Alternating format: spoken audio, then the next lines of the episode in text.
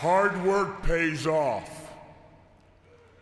Dreams come true. Bad times don't last, but bad guys do.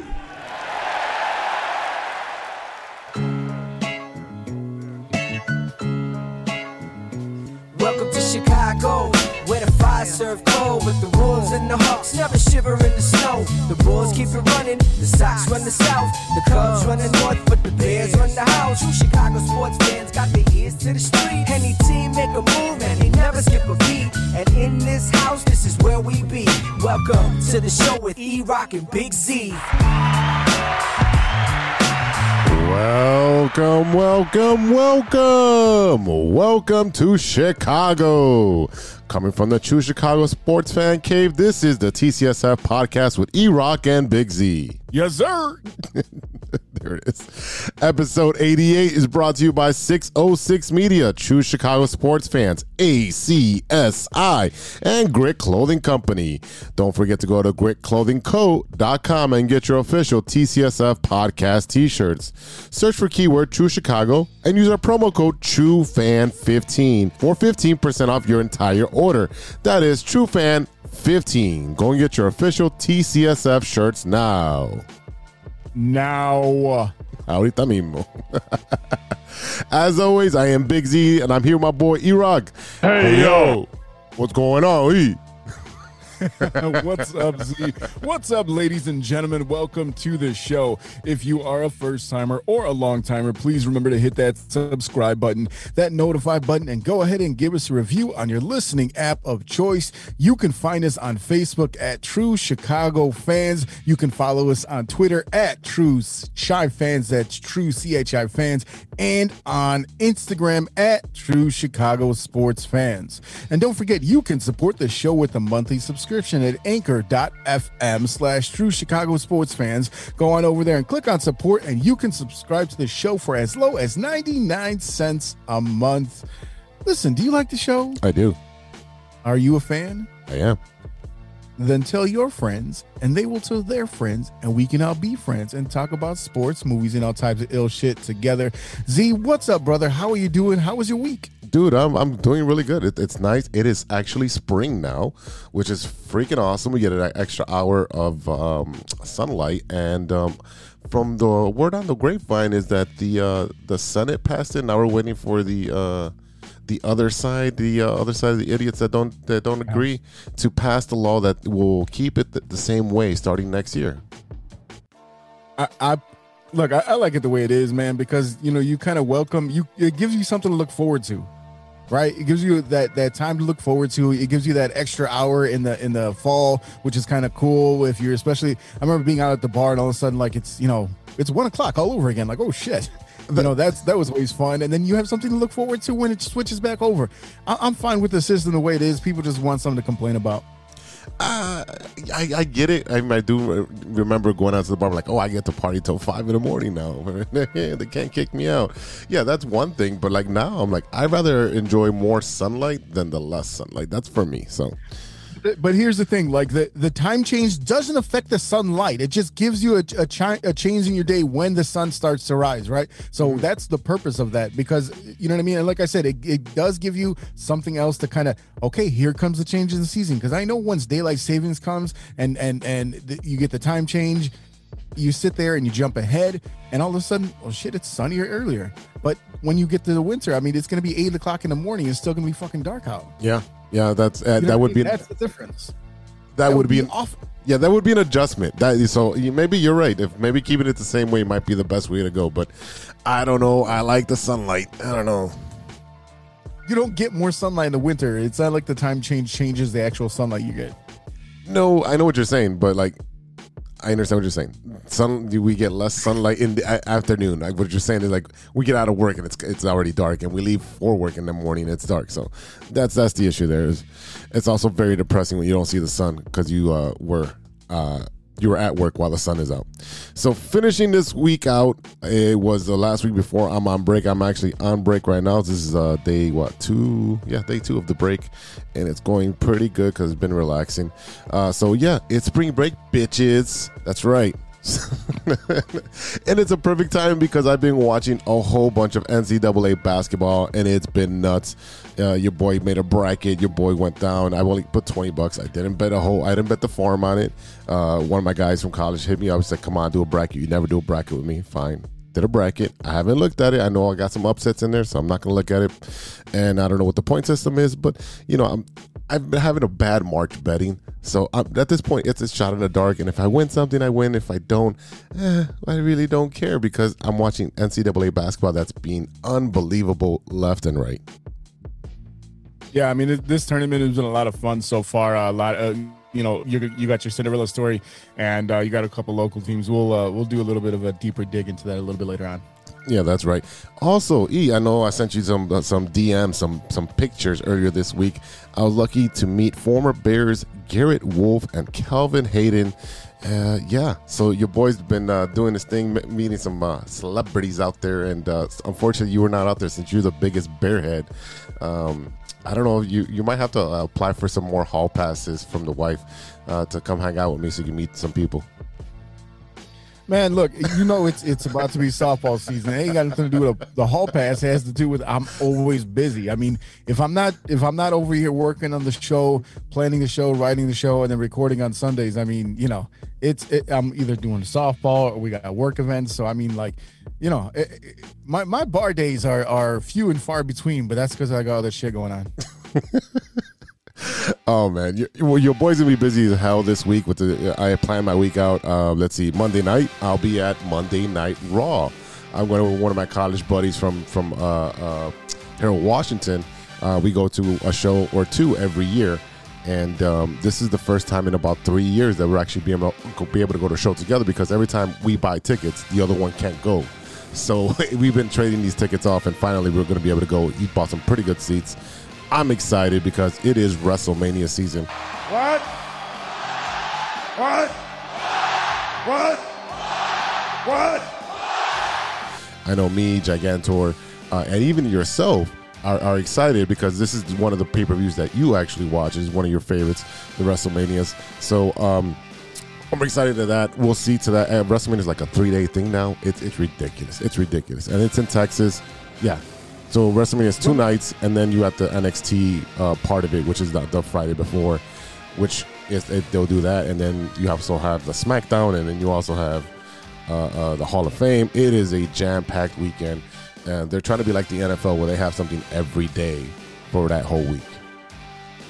Yeah, I mean, the, the, this is their Super Bowl. I mean, this it's literally WrestleMania. It is the event that any person who's ever watched wrestling has at least heard of WrestleMania, watched WrestleMania, made it a appointment television over the years. I mean, you know, we're, we're going into what uh, it's got to be uh, nearly 40 years at this point. 38. Yeah, so I mean, we're getting close there. And uh, when, when is WrestleMania this year, man? It's coming up in a couple weeks. It's, it's about two weeks from now. Okay, I just want to make sure that I'm in town for it because I won't be here next week, and I, I, I, hate, I hate that shit. I get, I get FOMO. You know what I mean? Like I'm, I'm always like, man, I wish I, I wish I would have seen it. So, uh, yeah, I mean, it's definitely like I said. There's probably about four events all uh, uh, wrestling year that I'll watch: uh, Royal Rumble, WrestleMania, I think SummerSlam, and there's uh, what's the other Survivor one? Series. They, Survivor another, like, Series, bigger- SummerSlam, WrestleMania, Royal Rumble. Those are your your. Those are your Okay. four. Yeah, yeah. Yeah, yeah, I, yeah. Because I, remember watching uh, um, Royal Rumble, and that was that last one that Right. was on. So uh, WrestleMania will definitely be fun. And, and like I said, that's one of those ones where we'll actually all sit together and like and just sit there and drink and, and eat, and you know, it's like a, a Super Bowl of wrestling. I kind of don't like that it's now two days. I get what they're trying to do, but I kind of I, I like seeing the the show in one shot. It actually to me puts more significance on every match because you're getting hyped up as you go. But now you have to make like you have to set aside an entire weekend for it, and that's kind of uh I don't know, man. I figure I I feel like you're gonna pick you're gonna figure out which day you're gonna watch, and that's the one you're gonna pay more attention to. I, I, I totally agree with you. I think having it on one day, even though it was maybe like a four-hour event, maybe five-hour event, you can pick and choose what matches you're like. Oh, it's just a tag team. I'm not really interested. I'm gonna I'm gonna go get a beer, go get some sandwich or something, come back, and it's the next match. Now you're like planning your whole weekend. Like, oh, I want to see the Brock Lesnar match. Oh, I want to see the uh, the celebrity match that they're gonna have. They're gonna have uh, uh, what's his name uh, from uh, Jackass, um, Knoxville, Johnny, Johnny Knoxville. Knoxville. Yeah, he's in, he's in one of the matches. You know, and they they're gonna have uh, um, Paul, the the fake fake boxer. Jake Paul's gonna be there. Yeah. So Uh, yeah. so you're gonna have all these different attractions that, that are, are gonna bring these uh, uh, casual fans, and then the non-fans are gonna be part of it. But then the, the main fans are like, I want to watch this match, that match, and it is broken up so much that you're like, it, it kind of dilutes the the Yeah. specialty because back in the day it was an event like, hey, we're all gonna order pizza, we're gonna have drinks, we're gonna have everything ready, and WrestleMania starts at six and it ends at ten thirty. And you know what? For those four and a half hours. You're eating, drinking, and talking shit to each other, and you're re- wearing your wrestling gear and having a great time. like the Super Bowl. I mean, Yes. you think about what time what time do we get to get the, the game starts at what five? We usually get together around three because we're eating and drinking for a while before the game even starts.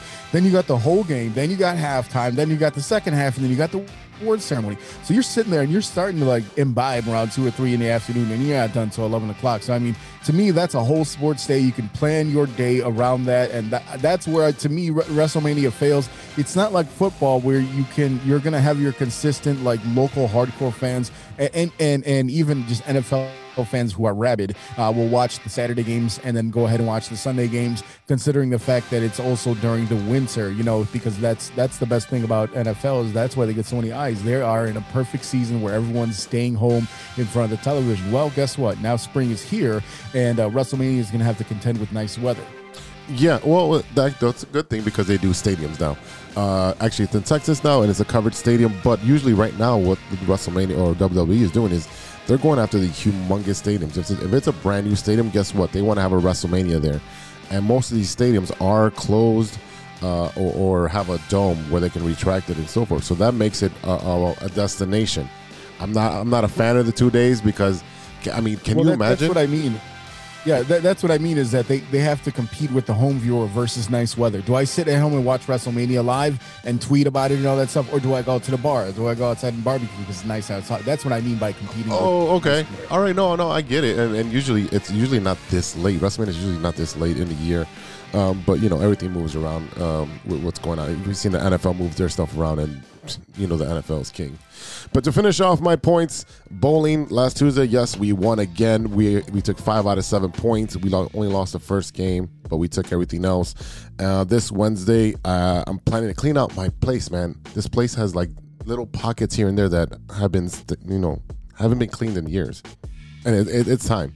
And I wish uh, I had somebody to help me out. all What was that? the crannies, all the nooks and crannies. Yeah, all the nooks and crannies that, that, that haven't been moved around for a while. There's like a bunch of sports stuff that's just been hanging, uh, that's been on the floor that hasn't been hung up. All that kind of stuff needs to be done.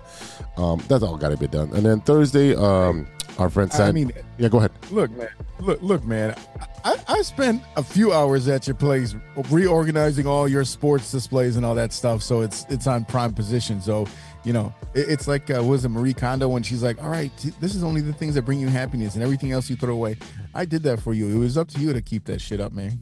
And no, it's it's pretty much uh, um, how you left it inside the apartment. The office is the only thing that's been moved around, and I still got some stuff to move around in the office. But that's that's what I'm talking about. The nooks and crannies. I got the printers here that are used like maybe once or twice a year. People are like, "Oh, you got a printer?" Like, actually, yeah, I do have a printer, and it actually works. So those kind of things that, that just sit there that only get used a couple of years, uh, time of year.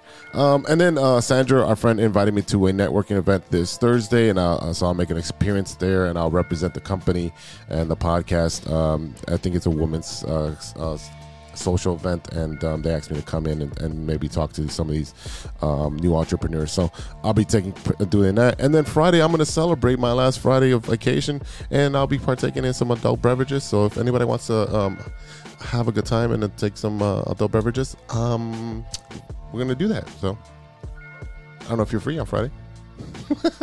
Well, maybe, maybe we'll, we'll, see how that works out for me because uh, we're going on vacation that, that, that Saturday. So, um, but yeah, I mean, I, I, you kind of flipped the script on me. I usually I talk about what I did in the pre- past week, and you just gave me a whole uh, future outlook of uh, the forecast. Of well, you're you leaving. You're leaving. You're not going to be here next week. I got to tell you what I'm going to do. You didn't, but you didn't tell me about your past week. What? How was your week? Not how was your week going to? Be? Really, was, I literally all I did was prepare for the NCAA tournament and prepare for the end of the school year. I mean, there was fights and there was all types of stuff. I texted you what happened. I don't want to even talk about yeah. that on there. So, were, all that stuff yeah. was happening, and I had to turn in some reports. So it was kind of kind of boring when it came to work. I mean, all I really do that's exciting is, is bowling and, and this podcast. So, uh, so uh, that's why I said I got an exciting week coming up because it's all jam packed. There you go. Well, you finally found something to do. But uh, as as for me, I mean, this week flew by, uh, flew right by. I mean, it was the week of playoffs for my daughter's basketball team. Uh, they had a tough first game as the number two seed, and they end up losing that game uh, to the eventual champions. And then uh, they went on to face the number four seed.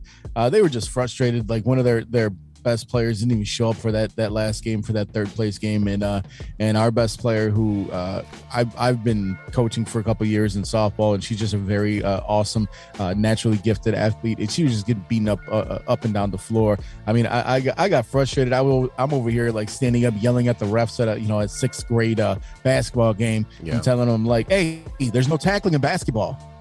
I'm trying to explain that. And the little girl, I'm at the end of the game, I literally stood up. I was just, hey, y- y'all get that little girl a pillow for as much time she spent uh, laying on the floor because they were knocking knocking her over all over the place, and they were just not calling it.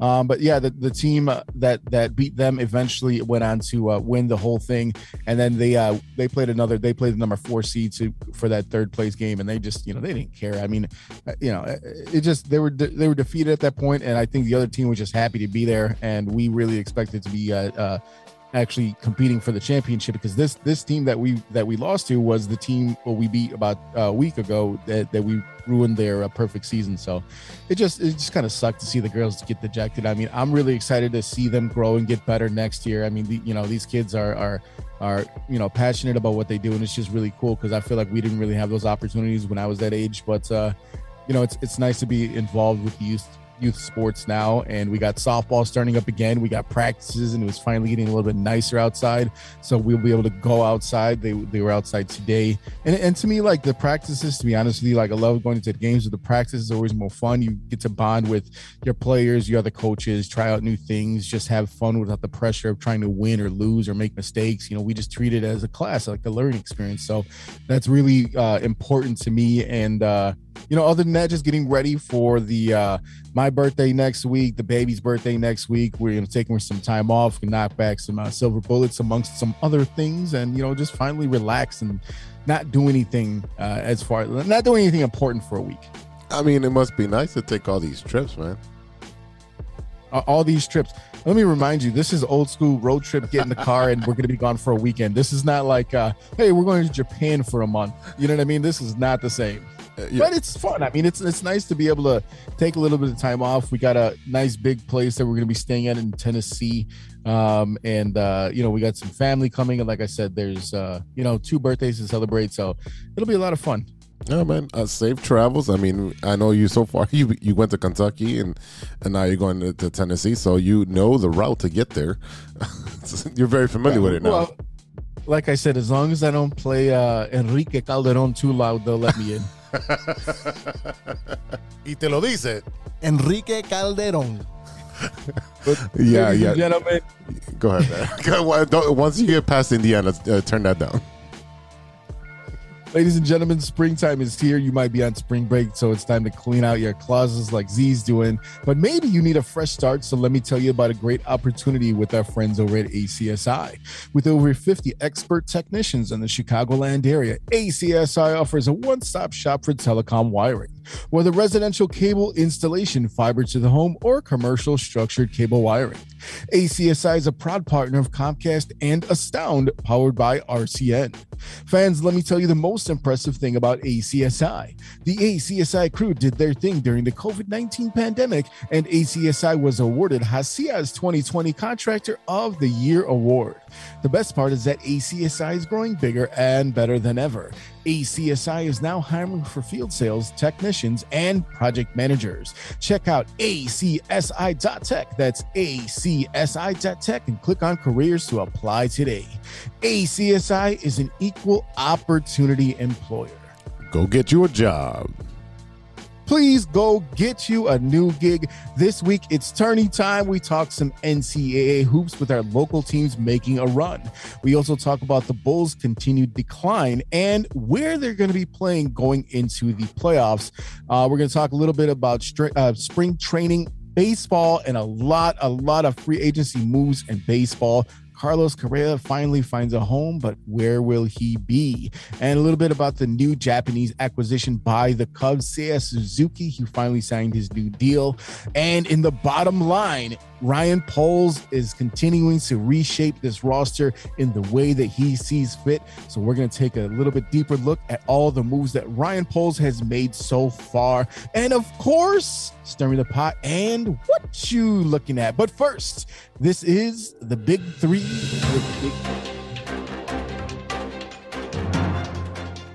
Thanks, E Rock. I'm Big Z, and you're not. Now for today's stories. Yo, E, I got some stories for you. So let's start with story number one. And this one, I don't want to massage it. I'm going to tell you the straight truth.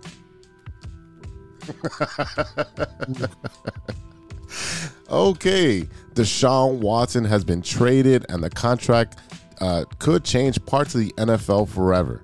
Immediately after the details of the, of the Deshaun Watson trade uh, to the Cleveland Browns of all places came together this Friday, the long-term ramifications of the NFL began to buzz through the front offices and the league's agent community.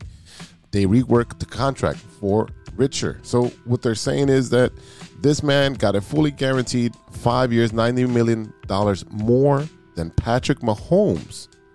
That is insane.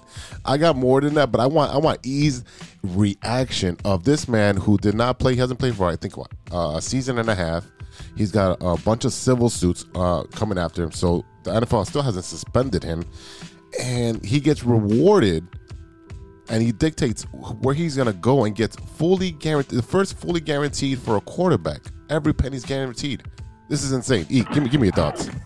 Anyway, so uh, yeah, Deshaun Watson. I mean, he had a 2021 trade demand, and right after that, there was a bunch of sexual misconduct allegations coming out, talking about uh, massage therapy sessions that he would uh, undress and uh, you know start to kind of do something dirty with himself in front of these uh, masseuses, and uh, you know we went through all this mess about who sh- should he play again, what is going to happen with Deshaun Watson, everything like that, and then finally it comes down to it after a year of him not playing in the NFL. Now we're sitting here, and he not only is is cleared of all criminal charges, but now he has the biggest contract for a quarterback in NFL history after a trade from the Texans over to the Browns. So there's a lot of different ramifications for this. Number one, like you were talking about, the the um, the money money, the money itself. I mean, you're talking about so much money and the way that they allocated it over the years. You know, you're talking about a five year,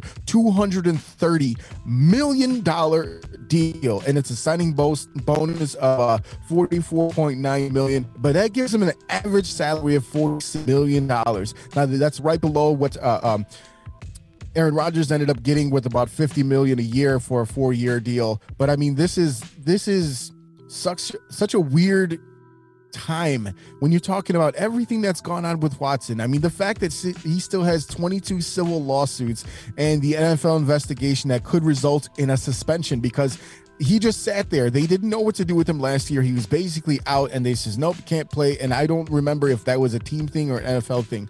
But the thing is, now you're talking about like what's going to happen because you also have to look at the uh, collective bargaining agreement and the personal conduct policy. I mean, you have to see what they're going to. Uh, allow for him if he's going to be able to play. Because you, like I said, a grand jury declined to indict him last week, and that was his biggest hurdle to go over. But now you have to deal with all these civil suits, which are probably going to be set, uh, settled out of court, considering the fact that this man just signed a $230 million deal. Okay. So all you did was guarantee that this shit's going to go away as far as the, uh, uh, the lawsuits and all that stuff because the grand jury decided not to indict him. So what does this really say about like the, the, what NFL has over the rest of the country, that the fact that they can get away with shit like this, because that's what I feel like is happening right now. I, I completely agree with you. It's rewarding someone for whatever behavior it was because right now, as far as the criminal charges, those got those are dropped. So there is no criminal charges now. It goes to the civil courts, and he has 22 of those cases, and each one has a dollar amount attached to it. So this man is getting paid, but funny that he's getting paid. But the way his contract is structured, it's structured for Watson to also uh, uh, to lower his base salary in 2022 this year down to one million dollars and uh, three thousand five hundred, something like that. The concern is pointing pretty much at the NFL, saying, "Hey, I know you're going to suspend me, and you're going to suspend me and, and fine me, but you can't fine me more than what I make." So if you're going to fine me for let's say 80% of my salary, okay, cool. Take 80% of, of you know, and I'll make 200,000 this year and uh, I'm most of that's going to go to taxes anyways. But I'm going to make everything on the back end.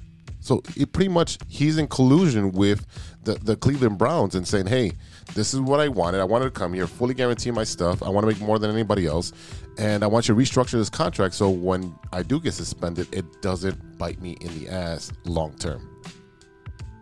You, you know the, the thing is is that you look at the route that the NFL has tried to take since Colin Kaepernick decided to take a knee, right? You had the fact that number one, they just blackballed him from the NFL. We've heard about him lately uh, working out with Tyrod Taylor and Justin Fields uh, just to kind of keep himself going in case somebody does come calling. But I mean, considering the fact that basically, that, like I said, the NFL blackballed him after he took a knee, and then several other players that they just really looked down upon for taking some type of social access, action, you know, and, and, and going against uh, uh, the norm, what people were expecting them to do. Um, and then the fact that we saw guys like Ray Rice and we saw uh, Kareem Hunt and, and other players uh, show violence towards women. And we saw all these other things that, like Mike Vick uh, with the dog, we're, we, we've seen them punish players for bad behavior outside of football you got them with their they do the women's history month they have the anti-racism slogans on the helmets and on the field. And all these things, it just seems very fake, very fake when we don't know really what's going on with, with Deshaun Watson right now.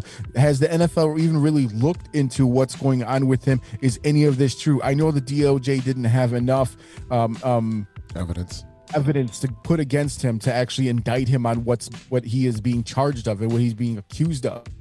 I mean, I said it just seems like it, it's a very big you know screen. So look look how pretty this thing is. Look we're doing for you. Hey look look uh, uh, it's breast cancer month. We're wearing the the socks and we're all this shit and salute your troops and all this other bullshit. And you sit there and when it really comes down to the nitty gritty you see what what this man has been accused of. And and you know the teams are like yep let's get him. Come on we need this. We're desperate. We need players. Give me money. Get you know what i mean? It's like fuck man. It, it's just that's the disheartening part of it. There's a lot of good things that the nfl does and and does right but this feels dirty it, it just feels like hypocrites, uh, very being a very big hypocrite because you had Robert Kraft who got caught in the act at the the the, the massage parlor. Like that was a federal sting that they went there, and it just so happens that he was there, but he was caught literally with his you know in you know with his you know what in his hand, and he got no no penalty, no no trouble. He wasn't ousted out of the NFL. He didn't have to pay so much money. He didn't have to go do like uh, community service. He didn't have to do uh, uh, uh, counseling. He had to do nothing. But this black player asked for a trade, and then all of a sudden, there's 25 different allegations of 25 different things that he did at massage parlors and, and something else. I just kind of feel like it's very hypocritical of the NFL because you're not one of the big white boys that own one of the uh, the franchises. If you're a person of color and you're you're playing, do as you're told. Just like the the news the news reporter said to, to LeBron, right? Shut up and dribble. Right, and just because a person of color, but when a person of color speaks out, they get ostracized. You got Colin Kaepernick. He, he can't go back to the NFL. They're not going to let him go back in. You know, they're not going to let him go back in because he spoke out, because he took a stand on his personal uh, point of view. Did he hurt anybody? No. He didn't hurt anybody. And that's what bugs me the most. He caused nobody any harm. And he was ahead of his time, kind of bringing awareness to what's happening with police brutality and, inequalities and all this stuff that came out. But people who beat their wives, beat their girlfriends, actually had a, a, a murder case against him, Ray Rice. All this stuff, and they get to continue to play. This makes no sense to me.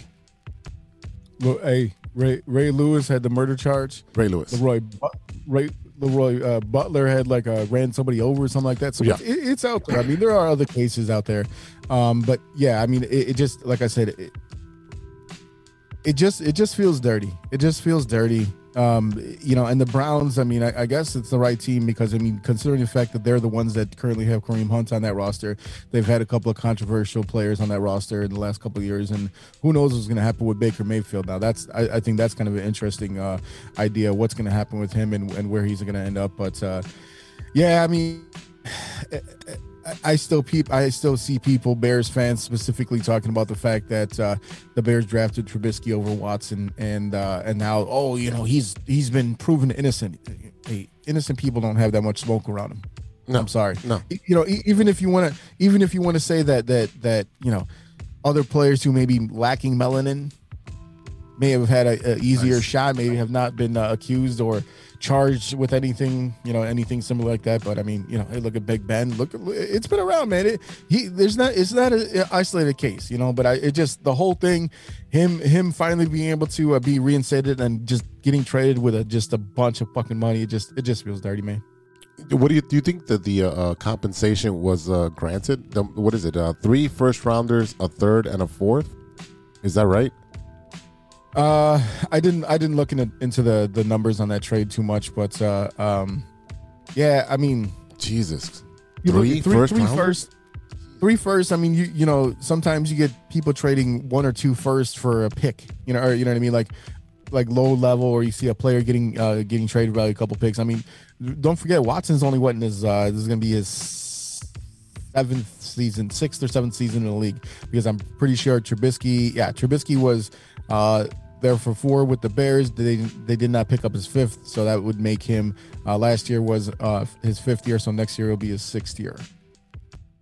All right, moving on to story number two. Yes, we're going back to wrestling.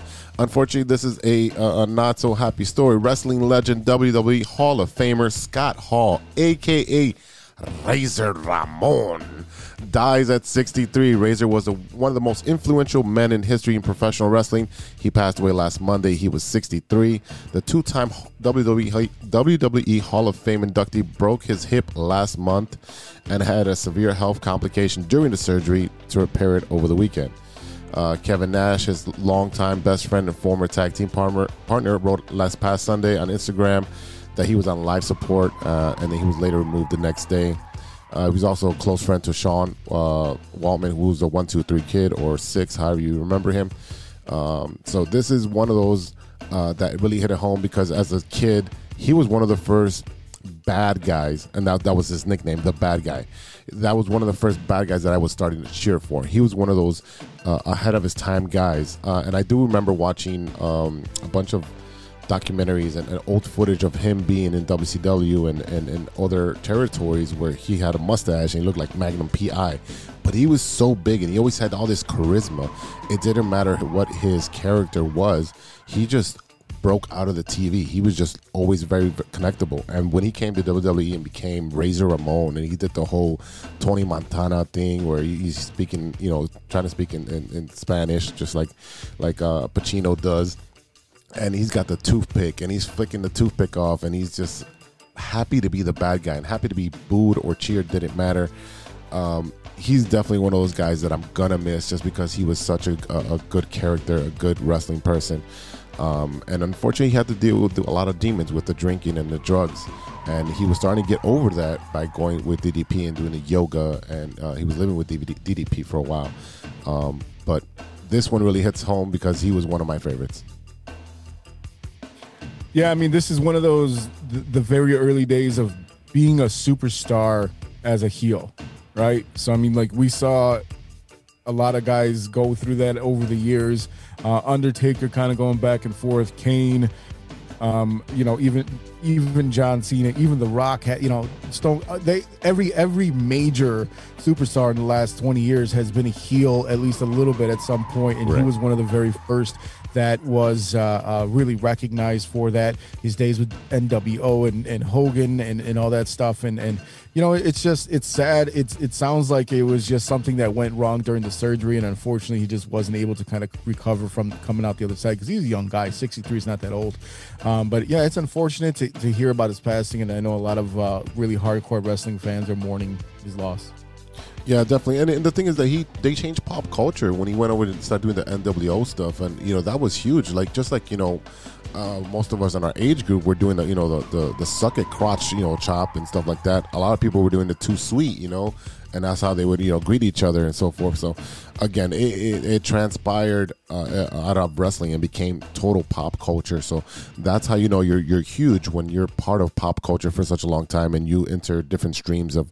Uh, um, different avenues of stream. So so you would you know they're doing like the Tonight Show and, and all this other stuff.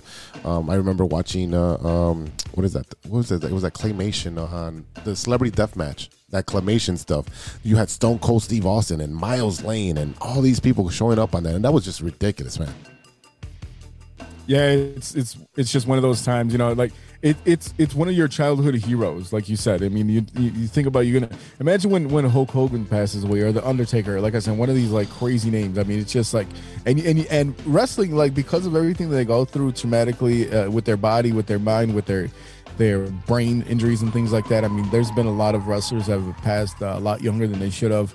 You know, Eddie Guerrero. Uh, um, uh, Chyna. Like there's just a lot that we've seen kind of pass away over the years, and it's it's uh, Roddy Rowdy Piper. Uh, it was another one. So there's there's a lot a lot of guys that have passed uh, over the years that uh, that should have that died a lot younger than they should have if they didn't get their ass beat all the time. Yeah, and and they, they talked about it. I think Kevin Nash posted about it, saying that um, you know, if, if they were able to do what the guys do now, and what I mean by that is that uh, back in the day, these guys, you know, you either worked or didn't get paid. So you're working about 300 to 320 days a year.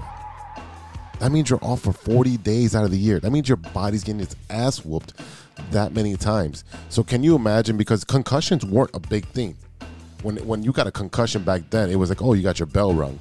Oh, are you okay now? You're like, yeah, I'm a little fuzzy, but I'm all right. You know, they didn't know what it was and what the ramifications of so many uh, concussions will do to you. You know, you if you want a good example of that, look at the Chris Benoit story. If you watch that documentary, this man had so many. His his finishing move was jumping off the top rope and headbutting you. So can you tell me that's not a concussion every time he does that? We, we talked about it was it last week about Mick Foley and all the stuff that he went through too. So Yeah. I mean, like it's just a dangerous profession, uh, you know, uh, all the way through. So yeah, I mean, it, it's it's a, it's a a sad story, and uh, you know, we'll mourn him. Rest in peace. Story number three. Let's end on a high note.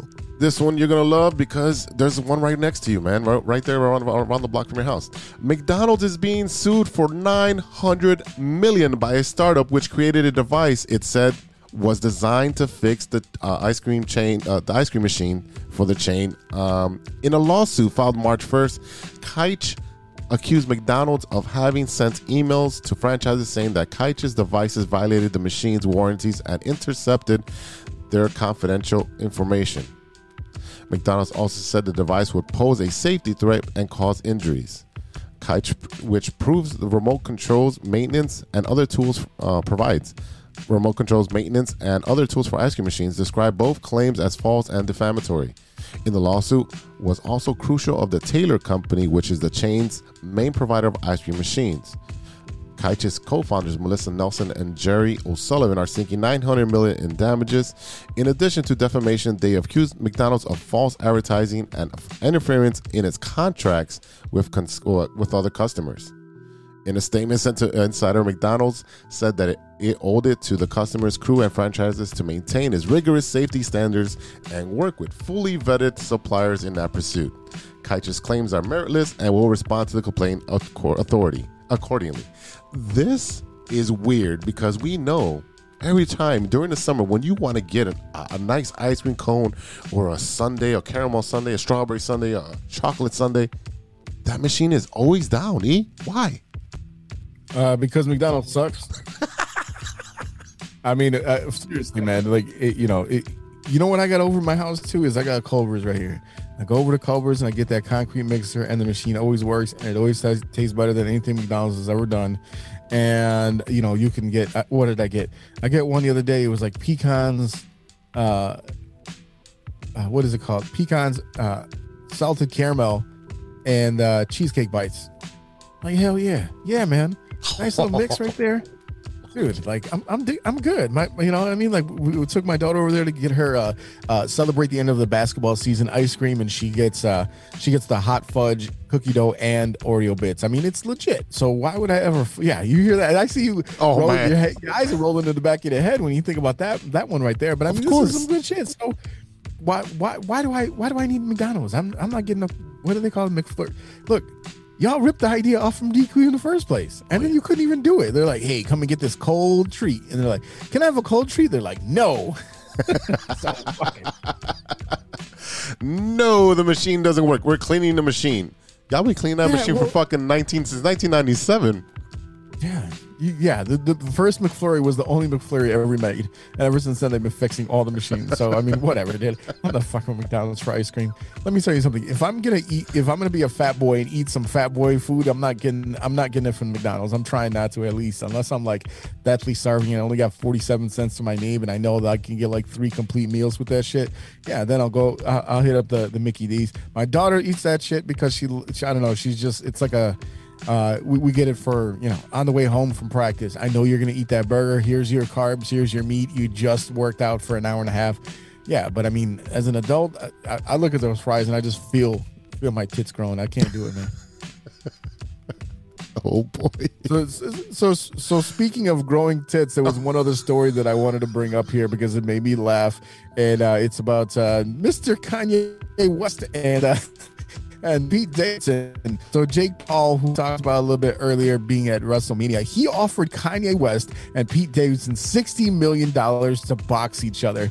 Uh, now we know Kanye to, to, to, him that thirty mil is a drop in the bucket. Uh, and and uh, and my boy Pete has been making some money too. And and you know it's just this is such a weird situation. But I thought this was funny, and because it's boxing, I says, hey, that's a sports story. Let's talk about that shit yeah, as much as I would love to see it, I still think it would be a horrible fight because these two dudes would be slapping each other like two sixth grade females in the locker room.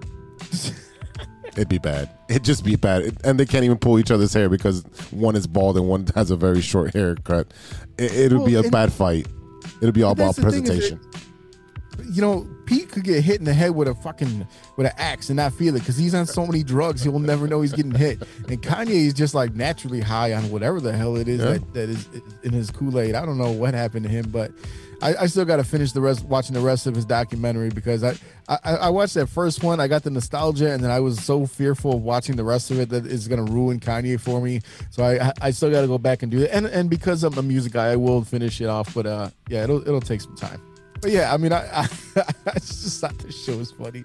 Yeah, you know what? What what I did see was um, I see two UFC fighters fighting in the metaverse, and I think these two guys have fought before in the in the octagon. That's what we should do. We should put these two guys in the metaverse and have them, you know, like like the Wii. They put on the little gloves and stuff, and they box each other virtually. That's what probably would would make it interesting because in in person, I doubt they would do anything any damage to each other. Eh, I, like I said, uh, we need to get Celebrity Death Match back. We talked about it before. it, we just need to see this shit happen already because that would be like episode one of the reboot. Bring it back, baby. Get Pixar in it. Yeah, I would love that.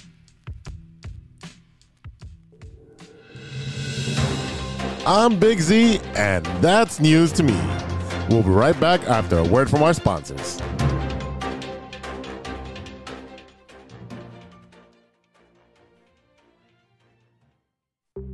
Hey, true Chicago sports fans, show off your Chicago pride with some fresh clothes from Grit Clothing Company. Grit Clothing Company. At Grit Clothing, they create that simple yet classic style that represents that Chicago Southside lifestyle. From t shirts to hoodies, hats to glassware, they've got you covered. Grit has everything you need to represent your Chicago pride. So do it right now. Check out gritclothingco.com and use the promo code TrueFan15. TrueFan15 for 15 15 15 15 15% off your entire order. Let me say it again. That's gritclothingco.com and use the promo code TrueFan15 for 15% off of your entire order. This is Enrique Calderon coming to you from True Chicago Sports Fan Podcast. Come check me out on social media, Enrique Calderon Official on Instagram and Facebook. Check it us out. Y te lo dice. Enrique Calderon. Welcome back to the TCSF podcast with E Rock and Big Z. Yes, sir. Oh man, this is so funny. This is the loop, our Chicago sports roundup where we keep you in the loop. This is Chicago. Doors open on the left at Chicago. Welcome to Chicago. Welcome, welcome to Chicago. Welcome to Chicago. This is Chicago. Doors open on the left at Chicago. Welcome to Chicago. Z, what's going on with the Madhouse on Madison and the Chicago Blackhawks? The Chicago Blackhawks GM Kyle Davidson, no relation to your boy uh, from SNL, made it clear in his introductory press conference that he's preparing for a rebuild. And the first big domino has fallen this week. The Blackhawks have traded Brandon Hagel and two fourth round picks for 2022 and 2024 to the Tampa Bay Lightning in exchange for two conditional first round picks in 2023 and 2024. Forward Boris, uh, yeah, that guy, Kachuruk or Katchouk, sure, either one, and forward Taylor Raddysh the team made it official this past Friday. The first, the two first round picks are top ten protected. Um, yeah, Tampa Bay's pretty good, so I don't see them going into the top ten. So they'll get those picks. This is a massive haul for the Blackhawks, who were um, who were going to trade Hagel. Uh, only trade Hagel if he got an offer that they couldn't refuse, and this certainly qualifies as that. So they got two players and two first rounders for Hagel. So that is a good way to stack up picks and talent. So look out for more trades either before the deadline or after the season because it is a fire sale with the Blackhawks. Okay. I mean, look, look. Uh, I, I, after everything that went on with them this year, with their just bumbling of everything that went on in the 2010 season, uh, uh, all the accusations, the Kyle Beach story, I, I just, I have no interest. I'm sorry, I have no interest in them right now. Ma- Win Understood. me over next year. Uh, understood, uh, and this, that's what a lot of Blackhawk fans are, are, are feeling at the moment. Just because one, the team fucking really just sucks, um, and and two, you have that bad taste in your mouth still from from all of this negativity that that they just allowed to tarnish the Blackhawks name after building it up for the past ten to twelve years. That whole thing just tarnishes the whole reputation of the Blackhawks. Yeah. Speaking of fire, Casper Przybylko scored twice for the Chicago. Yeah, I got it right because I had to do it phonetically because I learned my lesson. You know, what? You know what? I'm very, uh, I'm very upset about the fact that I was going to delete that from your notes. yeah, Casper Przybylko scored twice for the Chicago Fire in a three to one win against the Sporting Kansas City this past Saturday. Who knew the Fire were going to be exciting again, man? You, and you know what? I still would have got it because I listened to a highlight four times, and I had to listen really closely to how they said it because it's spelled P R Z Y B Y L K O, but it's it's pronounced Shibilko. It's pronounced. Why are we talking about soccer? the Chicago Fire have two wins, man. It's early in the season and they're doing well. And you know what? They're actually playing good. They have two really good uh, uh, uh, players on there that they've they've signed this year, and they're looking a lot better than since they were playing at Soldier Field and they won a championship in 1998. So, next up for the Fire would be FC Dallas next Saturday. Vamos, Chicago. Uh, again, that's spelled. Why are we talking about soccer? What the hell happened to the show? Ah, bro, just how about how about this? How, how about to give opportunity to redeem yourself? Tell me what's going on with See Red Nation and the Bulls. See Red Nation, baby. That's right. The Chicago Bulls. So let me just say, I was optimistic last week saying they would split those games between Phoenix and uh, uh, what was the other, Utah or somebody. Mm-hmm. Yeah, yeah, that didn't go so well. I really was really hyped. At, I was, I thought they were gonna get hyped up for the Phoenix game, and it just didn't happen. In a nutshell, the opponents are getting the ball out of forward DeMar DeRozan's hands by blitzing him as soon as he touches it once they cross the half court. Double teams are coming in early in the possession, making a making sure a defender rotates to Zach and having other players beat them, which what looks like right now that these guys are not stepping up to beat them. Vooch is not show, uh, shooting very well. Um, Ayo is very inconsistent. Either he's going to have 10 to 12 points or he's going to have zero points and two assists. He's very inconsistent. And then Coby White's a very streaky shooter. Um, and then Caruso, you, you can't really count on 100% Caruso because he's not 100% yet. So th- that's one of the big things. Yeah, I mean, you can see it when you watch Caruso play. You can see that his he's just not quite right. Um, you know, physically he can run, he can kind of do a lot of the things that he that he's known for, but you can see him wincing in pain when he does kind of use that that offhand that's that has been bothering him since that dirty ass play by uh, by Grayson Allen. But you know, I- I'm glad that he's back in the rotation. But I'm worried about his longevity and what he's gonna, what kind of shape he's gonna be uh, in going into the playoffs. I mean, that's that's my biggest concern with this team right now. Because I, honestly, I, I I I think I know what's wrong with this team. Aside from not being big enough to really uh, be able to face some of these very large uh, uh, West Coast teams, like a team that has Rudy Gobert, like a team that has uh, what Peyton over there.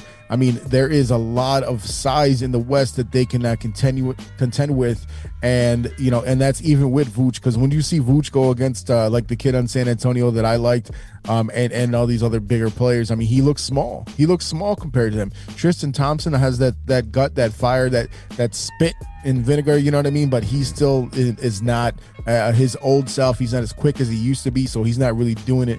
And uh, you know, I, I think we're we're hearing a report said that your boy the Paw is coming back, and uh, you know, I, I talked about him quite a bit over the years. You know, he is to me a key cog in this in this team because we really still have no idea what he is. He hasn't had enough playing time. He hasn't had enough experience in the NBA, and I'm really worried about the fact that you know you look up and down this roster, there are very few guys on this team that have playoff experience, and because they did so well early on in the season, the rest of the NBA is coming for them, and they're just flat out tired, man.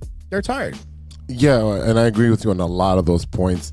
Uh, what I did started to notice is that Billy Donovan is starting to stagger LaVine and DeRozan, so they're not always on the same uh, on, on, the, on the court at the same time to give them breathers and so forth. But the teams already got the format. They got they got the blueprint, and this happened against I think the Grizzlies where they just blitzed DeRozan and then they blitzed uh, uh, what Zach wasn't playing that game I think, but they blitzed DeRozan and which which takes the ball out of his hands. And the problem is that these Bulls, once DeRozan touches the ball, that they just stand there. They just stand there. They don't cut. They don't make movement.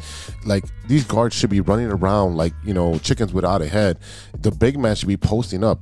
I mean, you've got Vooch, who's a double double machine, but those double doubles don't amount to much when you're losing these games by 15, 20, and 30 points because you can't be a defensive presence as big as you are. Tristan Thompson is not the same Tristan Thompson from, you know, 5, 10, 15 years, 10, 10 years ago. And you know what? To be honest with you, I was looking for them to sign Boogie Cousins, who's actually doing very well uh, uh, in his limited amount of minutes. And I thought that having another big guy like that would have been a, a good addition. Uh, I know he's a head case, but I think that uh, Billy Donovan can handle superstars on there. And just like Tristan Thompson's bought in, I think having another strong, like you said, uh, uh, Spitfire or, or vinegar in his in his uh, spit there.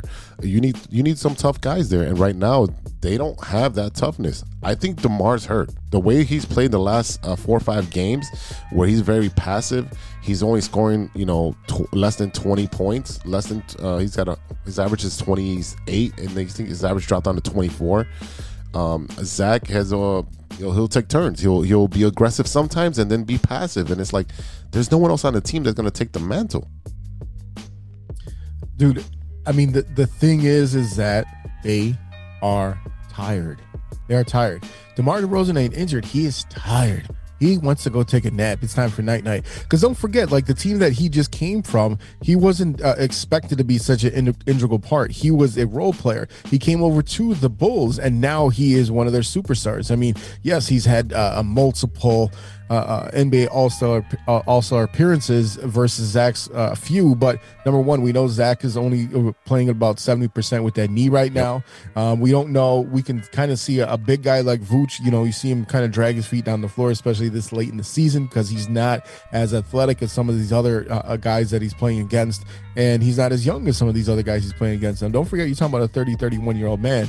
You're all talking about um, DeRozan is what 32, 33 years old. You know, even uh, um, uh, Tristan Thompson is about 30 years old. So I mean, like once you go up and down, the young guys that they do rely on, Ayo has been playing very good, but I mean he's he's past that point in the year where he was used to playing that many games in a season. Now it's it's time for the big boys to step up. You got to play a, a full uh, 82 game season versus you know what, what however many you play in the NBA. What is it? Or in the colleges like maybe 30 40 games. Um, but but and then you see Coby White coming off the bench. I mean he he is very uh unassuming as far as like when you see him on the court he does not have that growl he doesn't have that like that mean look on his face like he's about to tear your heart out and sometimes you do need that especially as a, a guy that's a little bit undersized um and and you know if we're being honest i mean I, I, who on this team plays defense at all i mean there are uh, aside from caruso Ayo. and ayo a little bit ayo's getting tired though that's what i'm saying This Ayo's got to guard the number tired. one. Yeah, Ayo's, Ayo's been guarding the number one guy, so that's why you see his scoring and his assist on because he's tired. He's running around guarding the number one. He's guarding, you know, the Steph Currys, the the uh, Morants, and all, all these number one guys. Yeah, he's tired, and he's not he's not made for that. Like you said, he's used to playing thirty to forty games, uh, and, and you know playoffs, whatever you know, the, the tournament and so forth. So he's way past that, and his minutes are up. And this is not what you know the, the Bulls envisioned to have him. He was supposed to be a plus, not a, not an integral cog in, in this machine right now. And then right now we're getting some good news that the Paul's returning, but we don't know what which Paul we're getting. I mean, he was at the Windy City Bulls, and I didn't get to catch that game because I was running around. But he's returning, but all these guys are, are playing hurt. So what percentage is he playing? If, if Zach's at seventy, and Demar's like, you know, I mean, I need a couple of days of rest. I need I need a week or two to to slow to get my uh, abilities back. I don't know. And then you got Lonzo Ball, who hasn't seen much progress on his as of knee as of late. This was reported last week that there's no real progress on his knees. It's it's exactly where it was at before. The, the, uh, the what do you have a scope or something? So right now the Bulls sit at the fifth spot in the East uh, as of today of the recording Sunday. They're playing the they play Toronto uh, tomorrow, I believe. Yeah, I don't have their schedule in front of me. I don't. But look, like like I said, I mean, the big thing for me is you look at at I want to say either last week or or a couple days as of a couple of days ago. I mean, they were they were um they lost nine of eleven, and the two games that they did win was the Cavs and the Detroit Pistons. And they're getting beat up by good teams, and they just can't. And and, and they're playing catch up again. They're they it, early in the season when you saw them lose games, it's because they went up by twenty and then just kind of like put it on cruise control. Yep. And they thought they could just turn it on and off when when they needed to. Now I think DeRozan could probably do that, and that's why he had well, that's why he got the nickname King of Fourth because they had to keep come making comebacks on games that they were already head uh, ahead on a lot earlier on in the game. Now they're at that point where they are having to play catch up the whole game, and by the time that they get that push in the fourth quarter, after you know giving up 30 points in the in the third and only scoring 20, then they have to make that big push halfway through the fourth quarter. They finally tied up, and then that's where they stop because next thing you know, the other team goes on a 10-0 run and they lose by four or five points because they they just don't quite have enough in the tank to keep up with other teams, and they're not going ahead anymore. And realistically, the, I think the biggest problem for this team is that they peaked too early and now everyone else is coming after him when they are peaking. That's the biggest thing. Lonzo ball not being there is still a big big hole in this team when you looked at the way that he was ba- basic uh, basically able to set up shots by being a quarterback and uh, they're still missing him to this day and it's going to be interesting. Like I said, I'm wondering where they're going to end up at the end of the season, going into the playoffs, and who they're going to face. Because at this point, they're getting into dangerous territory. You don't want to be stuck in a situation where you're playing in a play-in game, especially considering the fact that you were number one for a good portion of the first half of the season, to the point where Billy Donovan and his staff were almost the coaches at the All Star game. Yeah, it's it's it's actually a free fall. I'm looking at the the past schedule. You're looking at eight losses and two wins, and those two wins weren't by a large margin, e- either ten points and six points. But those losses look devastating when they're giving up 130, 120, 125, 129. It, it's ridiculous. And being a number one seed, and now you're dropping down to the five. And if they keep dropping, like you said, they might be in the playing game. Guess what? You end up playing. Uh, uh, it can be either uh, Milwaukee or or, or well, it's going to be Milwaukee. Uh, that's because they're 44 and 27. You do not want to play Milwaukee. And let's say they, they stay at the they get to six or seven, um, and they end up playing um, I don't know Brooklyn. I mean Brooklyn's going to be huge because the mandate's going to be over, and Kyrie's just put up 50 this past week, and we know KD when he's healthy he can put up 50 easily. So I mean, this it, they're like you said, th- this is dangerous territory for the Bulls because they're free falling. Uh, Cleveland is a half a game behind them. Uh, Toronto is two games behind them. Um, the Nets are five, uh, four and a half. So I mean, we've got about twelve games left, I think, uh, on the schedule left. So it is going to be interesting two weeks of, of basketball in the NBA. Yeah, and and you know we don't want to continue to free fall because the thing is, like you said, the, the Nets are dangerous. You still you, you you get a break by them not having uh, James Harden anymore. But you look at the top teams in the East right now. You're talking about Philly. You're talking about the defending champs. You're talking about a lot of strong teams up there, and uh, you know they're jockeying for position right now when they had a firm grasp on it. But yeah, I mean it, it's unfortunate. The injuries are going to really hurt them right now, and I think overall the most unfortunate thing is I'm going to already predict the fact that I don't. I, I think they might win a first round series depending on who their matchup is, but I think that's as far as they'll go. And because of the injuries and because of the circumstances that they're facing right now, my biggest fear is that this is going to be the breakout season for DeMar DeRozan, and you're not going to see him play the same way next year when they really need him. So you are going to need young guys to step up even more. Yeah, I think there's going to be more additions coming into the uh, into the Bulls next season. They got to make some moves because some of these guys are getting older, and we need some youth in here with some talent. Now, uh, like you said, we have the uh, the Bulls uh, right now. They're a five seed. They can beat the Celtics in a, in a in a series, and they can beat the Cavaliers, who's right behind them. Maybe Toronto in a series, but any other team, I don't think they can beat. They can't beat Miami, Philadelphia, Milwaukee, or Brooklyn in a series. So it really depends on the, on their on where they end up. All right, E. It is college hoops time. What's going on with college hoops and the NCAA tournament? Man, there's a lot of really cool storylines going on right now. Uh, Duke just beat uh, Michigan State today to go on to the Sweet 16. Uh, Carolina is also in the Sweet 16, so it'll be interesting to see if they find a way to face off. Uh, but looking at our local teams right here, uh, the number 10 Loyola Ramblers unfortunately lost in the first round to your favorite state, Ohio State. Number seven, Ohio State beat them 41 to 54. Really low scoring game. Um, it just seems like, you know, uh, was it? Uh, wh- wh- what's what's what's your boy with the Valentine? Valentine's brother is the coach of the team right now. Did you know that? Yeah, uh, not not not, Denzel, the other one. Drew, Drew Valentine. He's the Drew, coach yeah. of the Ramblers right now. So, yeah, I mean, he's he's got a little bit of local ties here, and unfortunately, they did not score enough points to win because that is a very bad score. Uh, moving on, we look at number four Illinois. They beat number thirteen Chattanooga in the first round of the tourney, uh, but they only squeaked out with a fifty-three to fifty-four victory, and they went on to fall in the second round. They lost to number five Houston in another low-scoring affair, only managing to score 53 points as opposed to Houston's 68.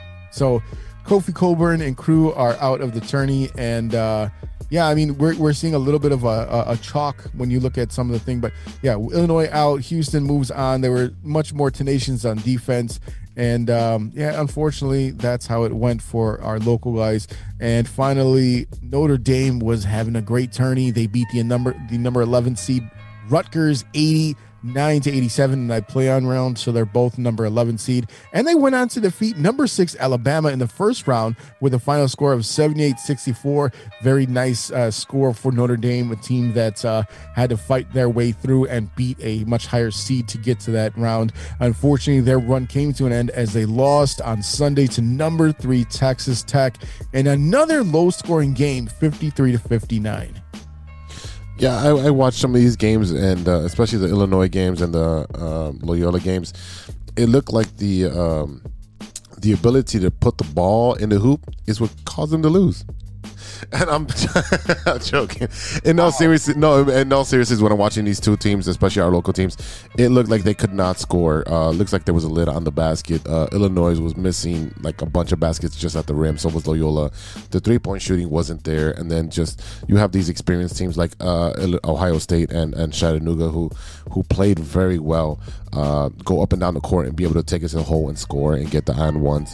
Uh, they were also shooting way better from three points. Uh, it just it just looked like we were outclassed. Like we were good, we were happy to be there, but there was no way that we can compete with these bigger schools. Um, I, uh, for Notre Dame, it just you know it, it's it's just sad to see them get out. Um, they they played so well to get into the tournament, and then to uh, uh, to lose. So. Um, Unfortunately, uh, I think the Notre Dame women are still in it, and uh, we'll watch women's Notre Dame basketball. Yeah, I mean Notre Dame women usually kill it. I mean they usually ended up in the uh, in the Final Four and Sweet 16, so that'll be interesting to watch. But uh, you know, we we see this every year, and the Cinderella story of the tournament so far has been the number 15 St. Peter's Peacocks Say what? out of New Jersey. yeah, you heard, you heard what I said, Kofi Cockburn.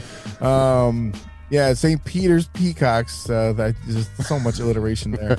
Uh, out of New Jersey, uh, they stunned number two Kentucky and John Calipari's uh, slimy ass in the first round, eighty-five to seventy-nine, and then they went on to beat number uh, seven Murray State in the second round.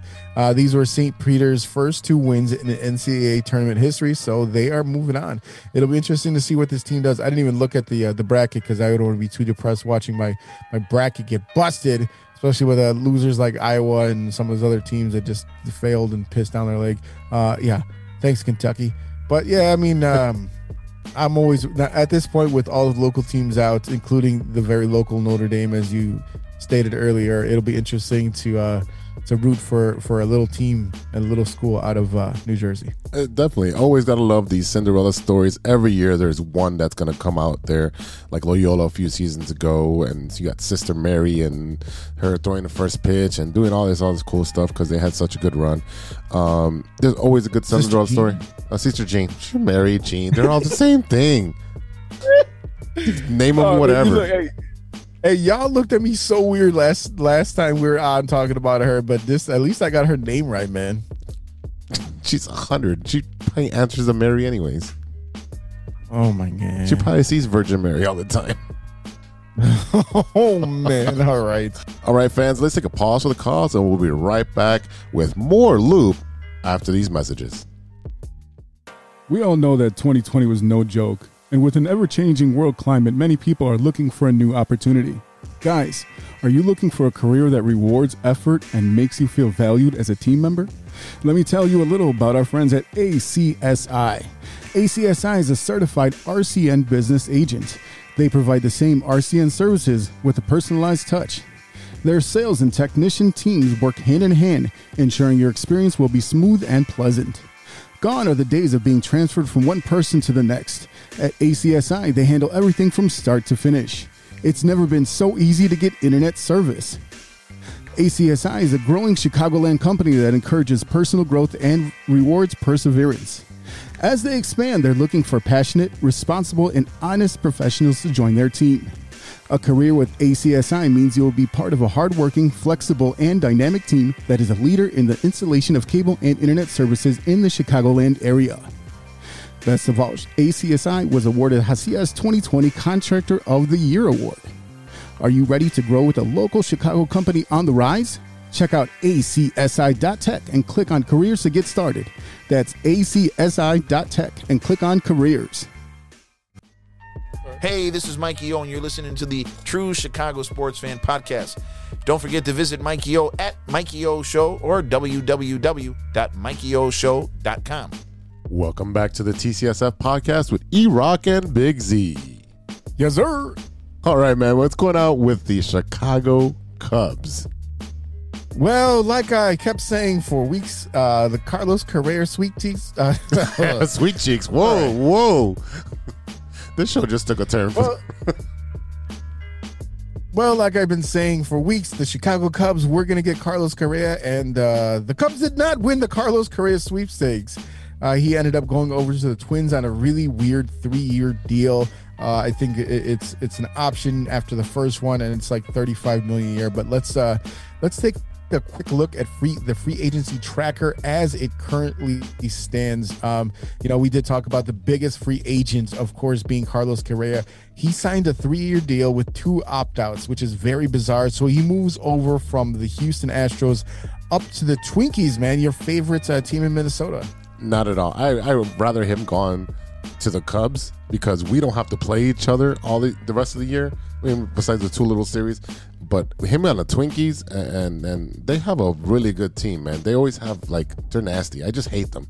They're just annoying. So I'd rather that he would have signed with the Cubs and you be happy and Cubs fans be happy and we only have to play them twice a year rather than the Twinkies. Yeah, one of the uh, the young players from your second favorite team, Corey Seager, who seemed to fall out of favor with the Dodgers after they traded for the Nationals. Uh, uh, what's his name? Um, oh shit. I had his name. In, oh, Trea Turner. Trea Turner. That that guy. So yeah, they got Trea Turner over from the Nats, and Corey Seager ends up going over to the Texas Rangers for a ten year deal. Uh, this is very uh, Rangers like. this is very Rangers like. What? Remember the last time that the they had somebody with a ten year deal? It didn't really work out for them. No, who who was that? A Rod. Oh man, That really, that really did not work out for the Rangers. So, the Rangers do Ranger things and they spend money very stupidly. Um, they also signed Marcus Semien on a seven-year deal, and he plays second base and shortstop, and Corey Seager plays uh, shortstop. So, so there, there's your your your double play duo for the next seven years, unless one of them gets traded. I mean, look, uh, you know that was the the hot name on the market. I mean, Marcus Semien is 31 years old, so you know he he does have a little bit of age in him. But I mean, we look at the way that baseball players go now. We we see some of these players going until they're they're in their late 30s, but I think 35 is kind of that max. So even with a seven year deal, they'll probably really only get maybe four, maybe five good years out of him. Yeah. Um, but one player that did get a, a, a another seven year deal was uh former Cub Kris Bryant. He got a seven year deal out of the Colorado Rockies. Uh, this is a pretty stacked contract, seven years, 182 million dollars with a seven year, uh, uh, I'm sorry, 70 million dollar signing bonus. So that gives him an average of 26 million a year. Uh, what do you think about this contract for Bryant? Um, for, it's good for him. A seven-year deal at the age of 30. That means he's going to play there till he's 37, unless again, again he's, he's traded. And you have to remember that now the National League, from this point on, will have a DH. So if he needs a day off and you still need the bat, he can DH. Do I think this is uh, the best place for him to win? No, because Colorado does this Colorado things, and uh, they've signed a bunch of players for one or two years, and then they get rid of them, or they develop talent that doesn't end up doing anything. Um, I think that he got his payday, and that's what it was all about. Because if I remember correctly, when the when they were trying to extend Bryant on the Cubs, it would have been for more money. For every single one of those guys that that signed, they would have got more money with the Cubs if they would have re-signed compared to what they signed for now. Yeah, so I mean, like overall, I think uh, Bryant was uh, he he got just about what the Cubs were originally going to offer him. I want to say at the time it was something like a eight year deal.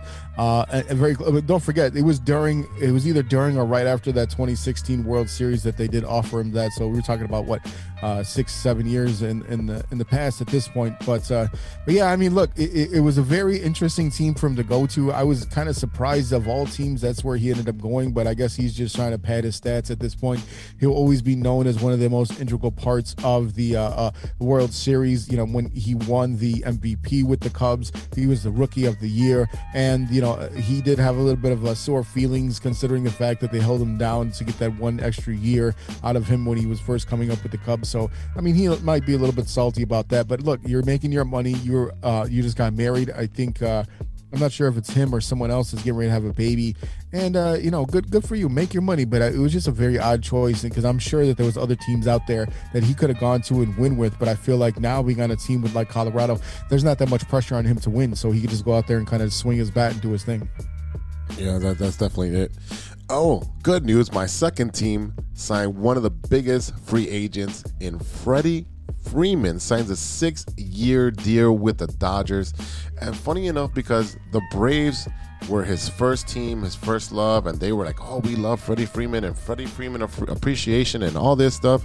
And then Freddie Freeman came out and said uh, during the free agency, they called me twice.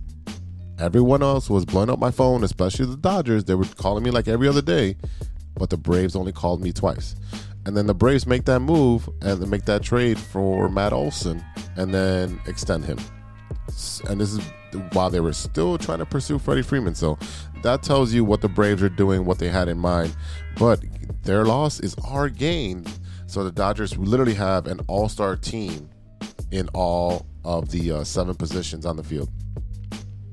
Yeah, I mean, Freddie Freeman made out pretty well for himself considering the fact that he's 32 years old. He uh, signed a six year, $162 million uh, contract. Uh, yeah, it gives him an average of 27 mil a year, and it's going to leave him as a under, uh, um, unrestricted free agent over in 2028. And at that point, he might be uh, a, a, a, guy with a lot of teams look for uh, for the DH. But yeah, I mean, look, 23, 27 million a year. I mean, you can't really knock that. And I'm pretty sure, and that's every single year up until his age 38 year.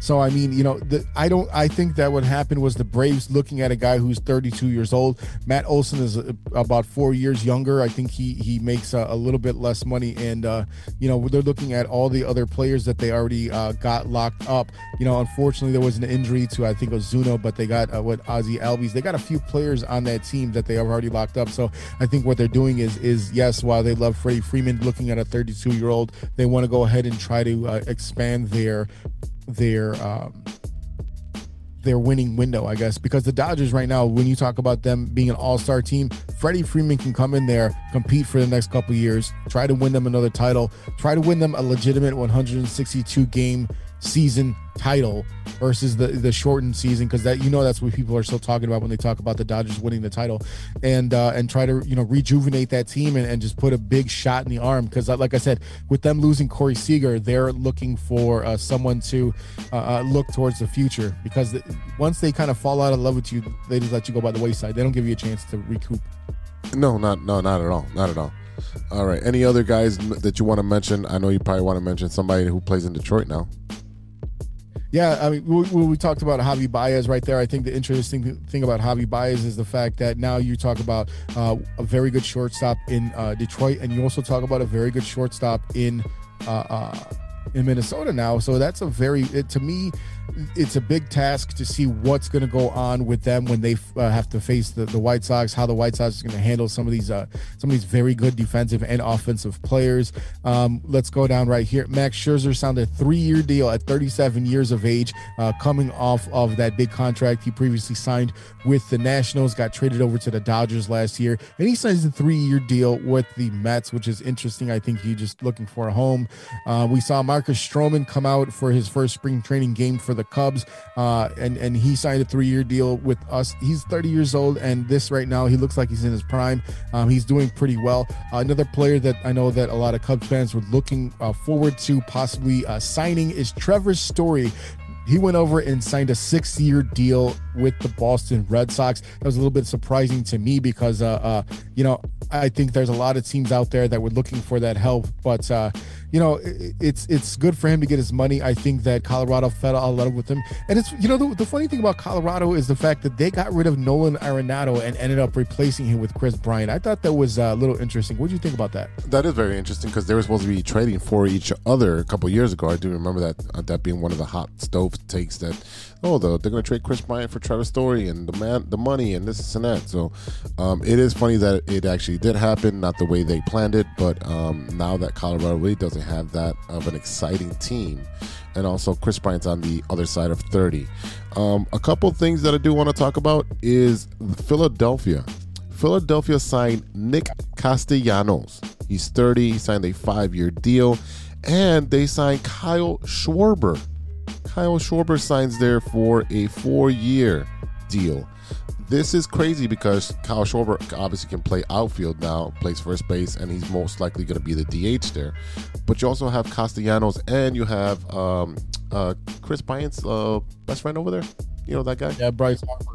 Bryce Yeah, you know, Castellanos, he's another guy that I know that the White Sox uh, fans were looking forward to hopefully bringing him in the mix. I mean, like you said, he's, he is 30 years old. He's right in his prime right now. He did not really work out with Cincinnati. I think Cincinnati thought they had more than they actually did uh, when they went for it, when they signed him a couple years ago, and he uh, opted out of that contract. Uh, but, you know, uh, I think a lot of Cubs fans a couple years ago were hoping that he would uh, come back to them too, because at the time he was only, what, 27, 28 years old coming over from Detroit.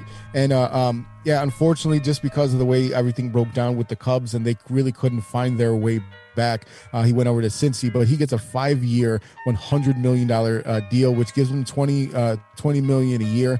And look, I mean, like I said, for a guy who I never even heard of until he came over to the Cubs, good for him. Make your money. I mean, you know, you're not getting these crazy contracts that some of these other guys, but you know, good for you to go ahead and get 20 million a year. And if that's what they deem him to be, you know, worth, then then that's what it is. Um, a couple other players here. You got Kershaw came back to the Dodgers. Verlander went back to the Houston Astros. Syndergaard uh, moves over from the Mets uh, uh, to the uh, L.A. Angels. Um, Kenley Jansen leaves his longtime home of the Dodgers to move on to the Braves, and Rizzo goes uh, went ahead and signed another contract with the New York Yankees. He signed a two-year deal over with the Yankees. So, um, you know, I, I think it's a good spot for him. I think he's comfortable there, and I think he's a very good uh, first baseman. So there's no there's no um, surprise that he would stay with the club. No, no, I wasn't surprised that he signed there. I think he's a good fit for those young guys that are there. Um, he, he's he's a staple, and I wish he stayed on the Cubs and he would have retired as a Cub, just because he's such a good first, first baseman. He's a good guy. He's good in the community. Um, he's going to continue doing that with New York, and um, I, I think he's just a good fit there and a good leader. Um, the other name that I was worried about that about signing is Michael Conforto, where I heard a lot of uh, a lot of. Uh, uh, buzz at the beginning of the free agency and it's all fizzled out. He still has a no team and uh, he was rumored to go to the White Sox a couple years ago in a trade and now he's a free agent and I don't know what they're going to do because the White Sox do have like four outfielders um, that are young.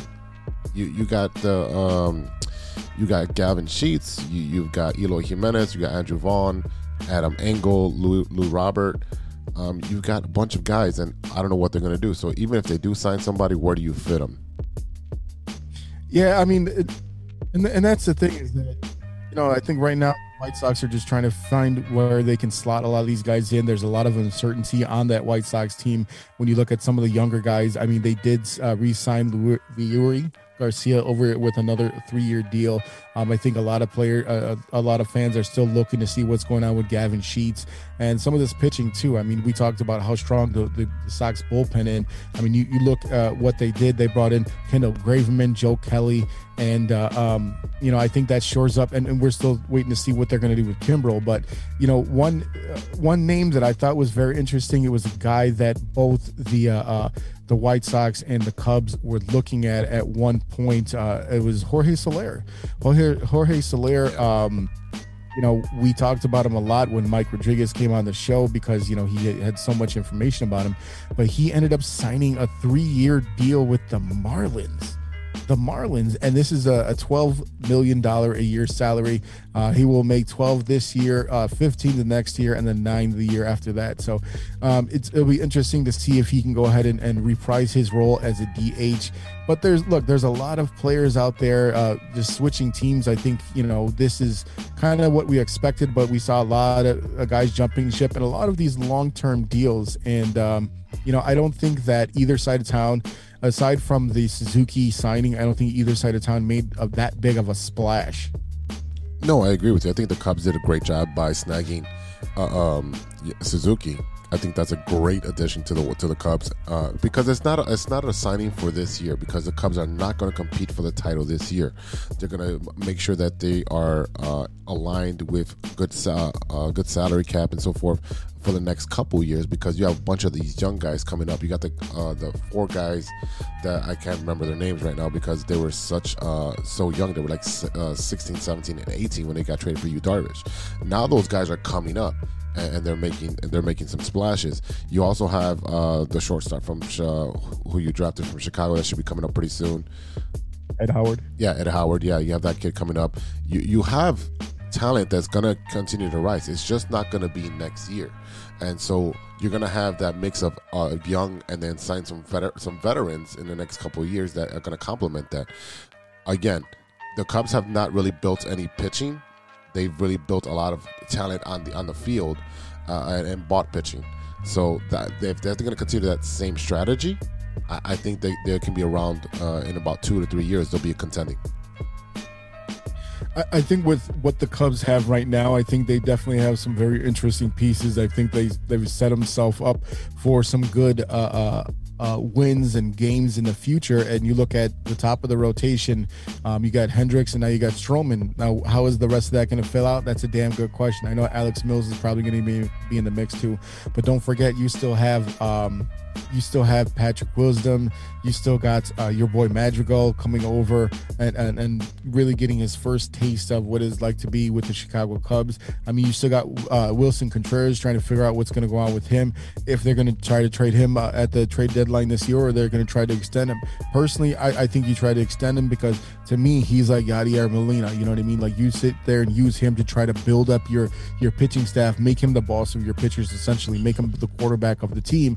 Because you know, especially a guy with that much passion, with that much like uh, uh, leadership and loyalty to the Cubs, I think that you do whatever you can to keep this guy in your organization and and help out that pitching staff because you know look at, at some of the players that they've put on the field it looks like they're they're hoping that they're i think the, the cubs could be sneaky. I don't think they're going to win a ton of games but i think they're going to put a lot of pressure on some of these these uh, these teams that are are built to win right now and i think they're going to smack some people around without them really know, uh, knowing what hit them No, no, I, I agree with you that he is a cornerstone. And if you want to continue to build your team, you got to have him as your veteran presence, him as your guy that's going to teach these young pitchers how to pitch, um, and then teach them how to become a, a major league pitcher.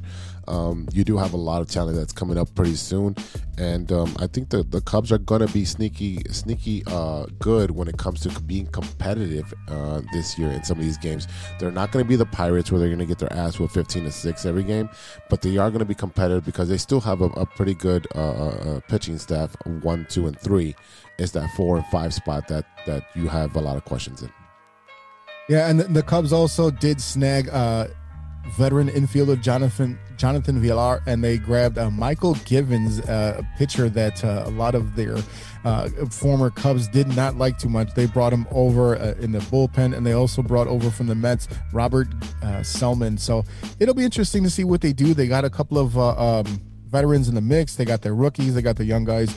And look, it looks like the Cubs believe in Suzuki. I mean, they gave him basically a five-year, one hundred million dollar deal when you include the uh, uh, the posting fee. So it's a it's it's basically about uh, uh, like seventeen million a year that he's going to end up uh, getting. And uh, he also gets a full no trade clause from the Cubs, which is rare, but you know they want they want him to be comfortable. They want him to know we believe in you. We want you to be here. We think that you're a cornerstone piece. And considering the fact that with with Japanese guys, they're right now that that when they usually come over to the MLB, it's because they're in their prime. So they're hoping that they can stretch it out a little longer, especially what happened with Ichiro. Ichiro played so late into his career, but he was still a factor uh, late late in the career. So. Um, yeah, so the, the interesting thing about uh, Suzuki is that this is the first really substantial contract for a Japanese position player since Kosuke Fukudome, who signed with the Cubs 15 years ago, and he's actually still killing it out there in the Japanese No. league. Uh, I mean, like he's sitting there smacking the, the the the homers out there, and he's still playing. So I think he plays for the Dragons out there. So Yeah, I mean, good for Kosuke. And look, I'm, I'm happy to see the Cubs get a, a guy that a lot of teams were very interested in, and um, I think uh, this is one of the reasons. If he can he can do what he does, uh, it'll be interesting. I think he he hit something like 38 homers last year in the Japanese league. So the Cubs have some pieces that'll that'll be uh, competitive. I just don't know how far they'll go. But like I said, I think they're going to be able to smack some guys in the mouth without them knowing what him. Yeah, I think, like you said, it, it'll be competitive. I think you have some good talent out there, especially with the guys who got a lot of playing time last at the end of last season, like Frank the Tank and Wisdom, and you you have a lot of guys who got a lot of exposure, and uh, you got to see what they can do, and that's why they kept some of these guys because they were like, okay, you, you showed us what you got, we, you, you could probably be there for a couple years, and the like I said, in a couple of years you'll have a lot of young talent coming up to, to, up to the major leagues and then you can complement it with a bunch of veterans and that's where you can go spend your money because you know they have biblical proportions and they're making their money up. Yeah, I mean, look, biblical proportions aside, I think that the Cubs, I think, I think everyone's thirsty and hungry from hot dogs. Go back to baseball, so I don't, I don't think the Cubs will have anything to complain about when it comes to the concessions and, and the money that they're going to make in the season. We just got to see what's going to happen. I mean, like, I, I- it'll be put it this way: this is the first time in a long time that it'll be very interesting to see what's going to go on on both sides of the town. There's a lot of pressure on the Southsiders with with a couple of the moves that they've made and a couple of moves that they didn't make to rely and believe uh, in, in the guys that you already have. And you know, like I said, there's no pressure on the Cubs right now. David Ross just got his contract extension, so all he has to do is not run the rig off the road and uh, do your thing, man. See what happens. See see see what you look like coming out the other side. Uh, yeah, agreed. He's got he's got no pressure now because he's got his contract. He's he knows that he's gonna have be here for a while until these guys uh, mature. Absolutely. I, I mean, I'm excited for baseball, and I'm excited that baseball's back. Me too. All right, fans, let's take a pause for the cause, and we'll be right back after our. Uh, all right, fans, let's take a pause for the cause, and we'll be right back with our new segment, The Bottom Line, after a quick word from our sponsors. This is Chicago. Doors open on the left at Chicago.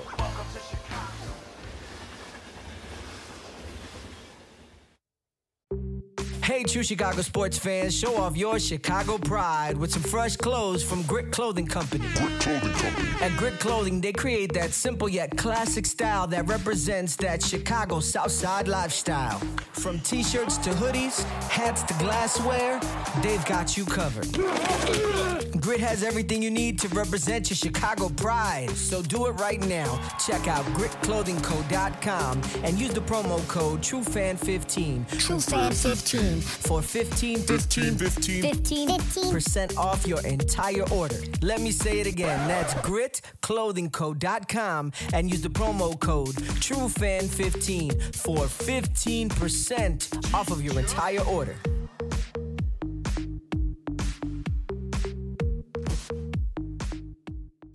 Hey guys, this is Mike Deportes, and you're listening to True Chicago Sport Fans podcast.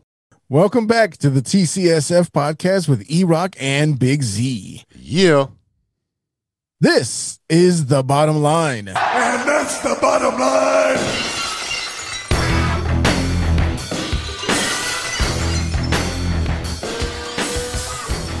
In this segment, we discussed the biggest Chicago sports topic of the week, and this week, it's our beloved Chicago Bears and the rebuild. Yeah, man, Ryan Poles has been very busy, and it turns out that the biggest splash uh, free agency addition that the Bears thought they had is not going to work out after all because defensive tackle uh, Larry Ogunjobi will not be joining the Bears. The six-year pro and unrestricted free agent who had agreed to a three-year contractor or, uh, contract earlier last week failed his physical administered by the team on last Thursday. Bears G- GM Ryan Poles released the following statement. As I said before, Larry Ogunjobi embody- embodies everything we're looking for in a bear. He is a special person and player. During the league's negotiating window earlier this week, we agreed to terms with him, subject to him passing a physical. After a standard and thorough physical and medical uh, review with Larry yesterday afternoon, our medical team determined to uh, deemed him to have failed his physical, and therefore, unfortunately, we are not signing him today.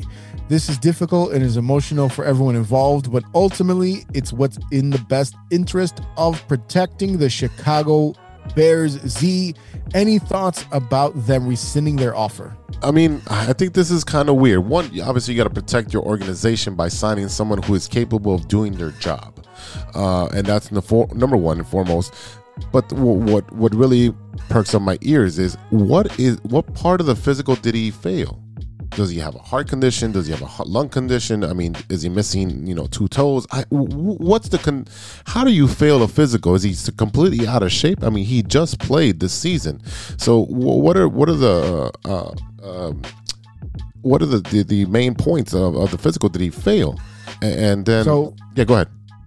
Yeah, so the thing with him is that uh, in the third quarter of their playoff win over Vegas, uh, he had a really bad foot injury that required surgery, and that was just on January 22nd. So, uh, on January 18th, I'm sorry. So, I think that's what it is. He just wasn't quite ready. I think he needs more time to heal, and because he is a uh, a UFA, that means that you know he could sign with anyone. They could, if they wanted to, uh, they could have actually still signed him and had some type of uh, uh, designation on him, I believe. But I think it's to me, this is the way I look at it. You know, you're looking at a, a first year GM trying to put a team together, and you don't want his first big free agent acquisition to be a guy that's injured. So you look at what happened with the Ryan Pace era, you look at Teven Jenkins being injured, you look at some of the other injuries that he sat on. You look at Kevin White had a little, I, I think he had a weird injury in college, and um, and they took him anyway. Um, Eddie Jackson, for example, had a really bad injury his last year at Alabama, and they go in ahead and drafted him anyway, much later than he was projected to go. But I think it's smart. It's a smart move by this brand new GM trying to make sure that you know what. I appreciate what you do. I didn't. I, I can't sign you right now, and you know, unfortunately, I'd love to have you in the mix, but this is what it is, and and it's a smart move for for a young guy, man. No, I, I am really liking what he is doing at the moment. I mean, he's traded um, veterans, he's cut veterans. Um, pretty much he's trimming all, a lot of the fat that uh, uh, that Pace left on on on this team. He, he's these guys that weren't producing like we're going to talk about in, in, in a little bit um, that are weren't producing. Those guys got to go. If you weren't helping us this year, or if you were sitting on the bench and weren't doing anything, and you're collecting a check, a pretty sizable check, uh, Tarik Cohen, um, you, you've got uh, again we got receivers that really didn't partake in the offense. Um, you've got offensive and defensive linemen that they were not healthy all the time. And guess what? We need you for 16 games. We don't need you for four games in two years.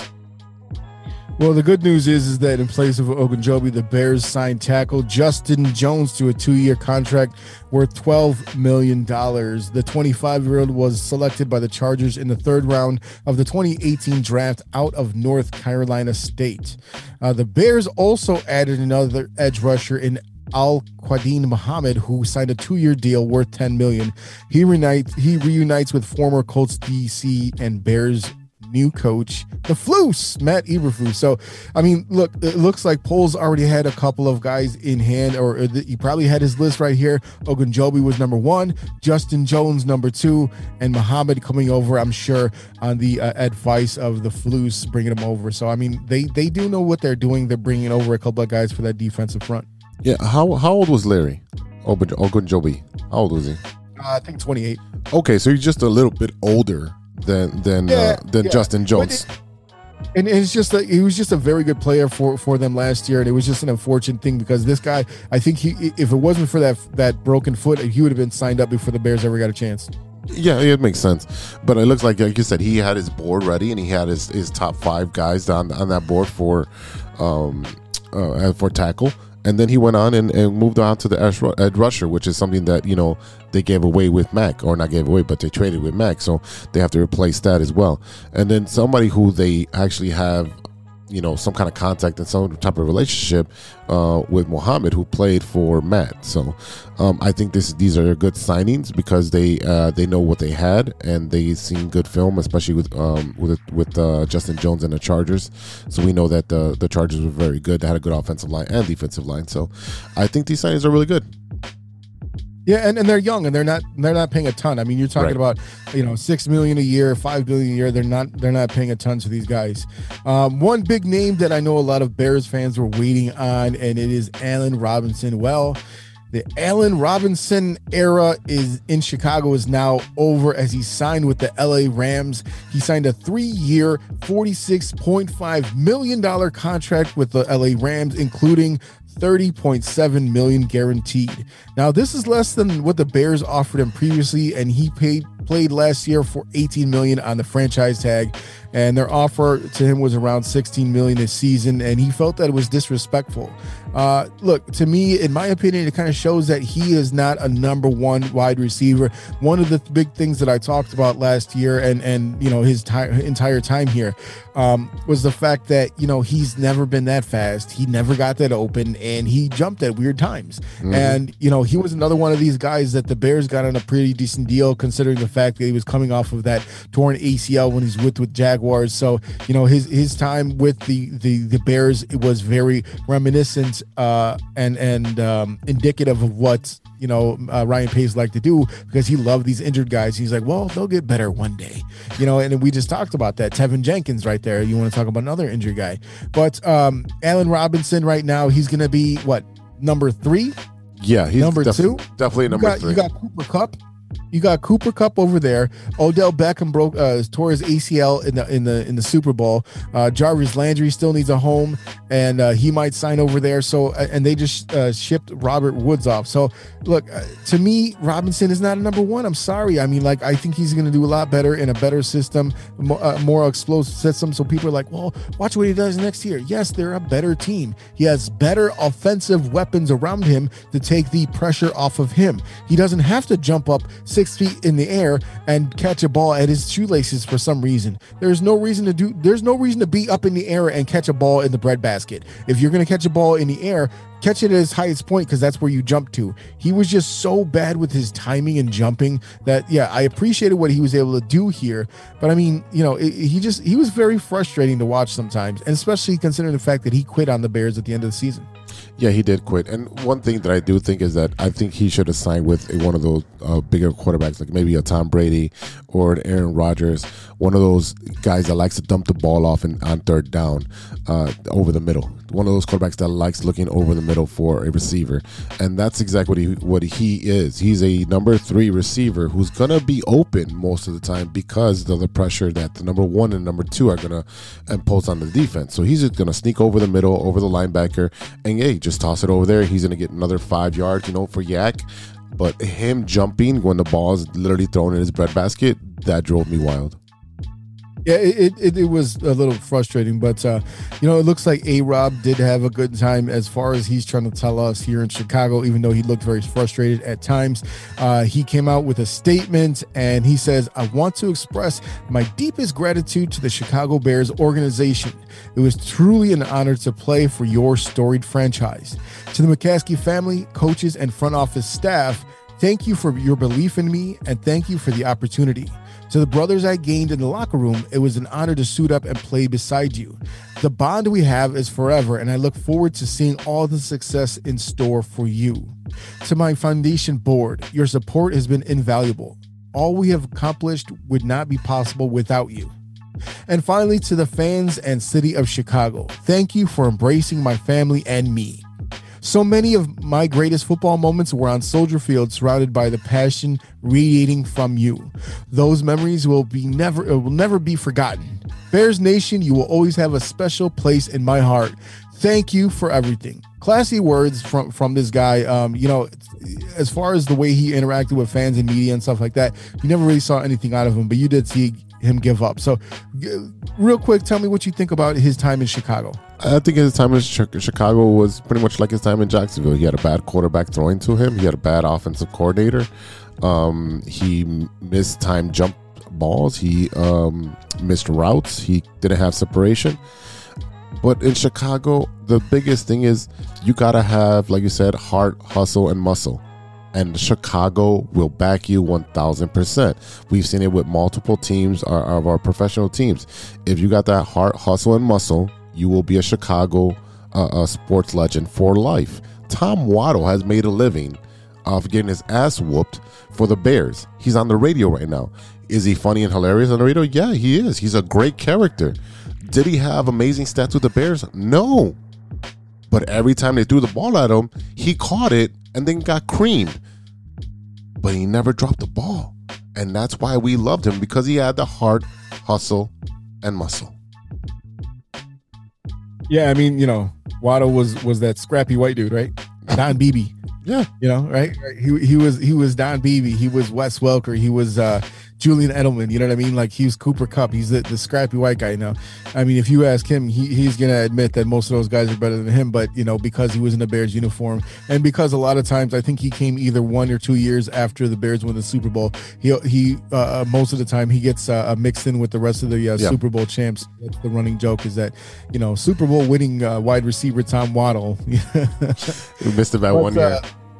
Yeah, yeah. Hey, it happens. It happens. But uh, you know, the Bears did turn to the free market, uh, free agent market to fill some of their wide receiver needs. They had some interest in Juju Smith-Schuster, formerly of my second favorite team, the Steelers, but he ended up signing with KC. And according to Michael Fabiano, the Bears were also very interested in wide receiver Robert Woods before he was traded to the Tennessee Titans for a six round pick next year. That seems like a wasted opportunity, but again, injured. He was off of injury.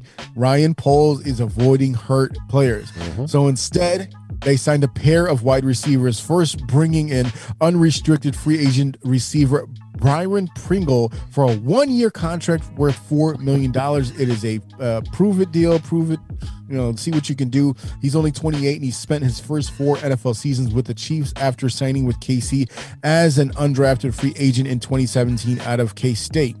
After missing his entire rookie season doing it due to an injury he, he sustained in the preseason finale, Pringle appeared in 46 games with eight starts in the past three seasons. So uh, I remember him being injured because he was one of these guys that I would pick up on a uh, uh, for Waiver. fantasy football. Well, fan- yeah, fantasy football, and just kind of let him sit there. But uh, I didn't realize he was there for that long. So um, this guy is about six one. You know, being around all those. Uh, very speedy receivers over in Kansas City. You hope that you know he learned some really good, uh, uh, clear and crisp route running because that's one thing that uh, Darnell Mooney is actually pretty good at. So as long as they they get their their routes good, that means that uh, you know Justin Fields is going to have really good timing with these guys. So you know, pretty young, 28 years old. Let's see what he can do. You only get a four year, uh, one year, four million dollar deal, and uh, you know it'll be interesting. Um, they also signed free agent wideout Equanimeous St. Brown uh, on a one year contract. We don't know what uh, the cost of that contract is at that time. He is a younger guy, uh, he's 25 years old. He was selected by the Packers in the sixth round of the 18 draft out of the one and only Notre Dame University. He appeared in tw- uh, 37 games with 10 starts over three seasons. He missed the whole 2019 campaign, which is a uh, interesting theme here. Uh, he did have an ankle injury in that year, so both of the guys that they drafted or that they brought in as free agents missed an entire season at some point in their career. Uh, his brother Amon Ra St. Brown was drafted by the Lions last year. A lot of people are saying that is the better St. Brown, so hopefully that's not the case, and we hopefully we get the good guy. And fun fact about them: their father John Brown was a bodybuilder who won Mr. Universe twice and Mr. World three times. So uh, strength runs in the family. Uh, very cool names runs in the family. Hopefully, route running and touchdowns runs in the family as well. These are the great pickups. These are great pickups for the Bears because they're short term uh, contracts. They don't cost a lot, and uh, we get to see what these speedy guys uh, can do. And they're coming from uh, proven organizations. So right now, what we're seeing is that Justin Fields is going to be. Uh, the priority is getting him protected so he has time to throw down the field for these speedy receivers uh, with Mooney and, and, and St. Brown and uh, uh, Mr. Pringles.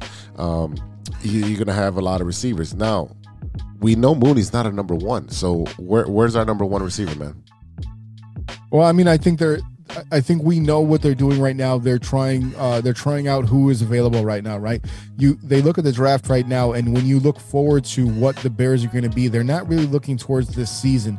I think right now, this year, when you when when the draft comes up at the end of next month, their big targets are going to be offensive linemen. Even though they are going after one, uh, like a another guy that they just picked off of that Packers roster.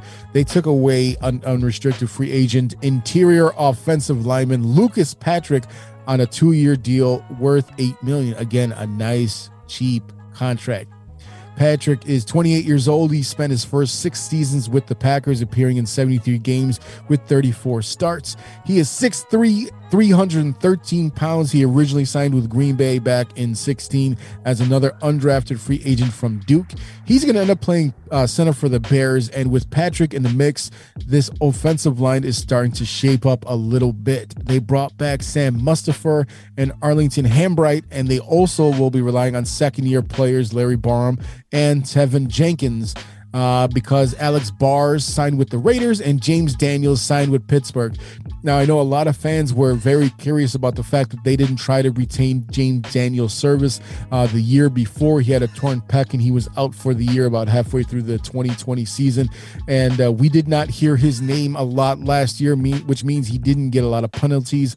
But Alex Bars and Mustipher coming over from Notre Dame, they were kind of uh, uh, a couple of guys that they relied on, as I think they were both either uh, low round draft picks or unrestricted free agent, or I mean, uh, undrafted free agent uh, players that the Bears brought in. But they're right now they're looking at Jenkins, who was supposed to be kind of a blue chipper kind of guy. Like I said before, with Pace, he loved those injured guys. And Borom was another guy that that they actually saw pretty good results out of last year. But these guys really need to bring it together because this whole line is young right now. So they might be going after a few more guys, but they got uh, young man Patrick again from the Packers, which you know the Packers are losing players left and right, man. Yeah, what it looks like is that uh, you know up there in Cheeseland, uh, one person uh, got all the cheese and everyone else got left with crumbs, and everyone's starting to see that uh, someone's uh, a sports diva needs to be told that they're pretty every day. So uh, everyone else is going to be like jumping ship. Like, you know what? I can't play with this dude if he's all about cashing the check off for himself and leaving no money for everybody else. Yeah, I mean it, it's it's funny because you know we talked we saw your boy, somebody's boy, not my boy, maybe your boy, I don't know. A Aaron, A Aaron took the whole bag for himself last week. He says I'm taking all the Doritos and the crumbs and the bag, everything, and he left his boy Davante Adams out in the cold, so he got traded over to the LA Raiders for a first and a second round pick uh, this year. He immediately signed, a five year, $140 million contract, and he reunites with his college quarterback, Derek Carr. They both played back at Fresno State before being drafted in 2014. I mean, like, honestly, I was uh, surprised at this. Did you see this coming at all? I mean, how do you think this is going to affect the Bears with the Packers losing one of the best wide receivers in football?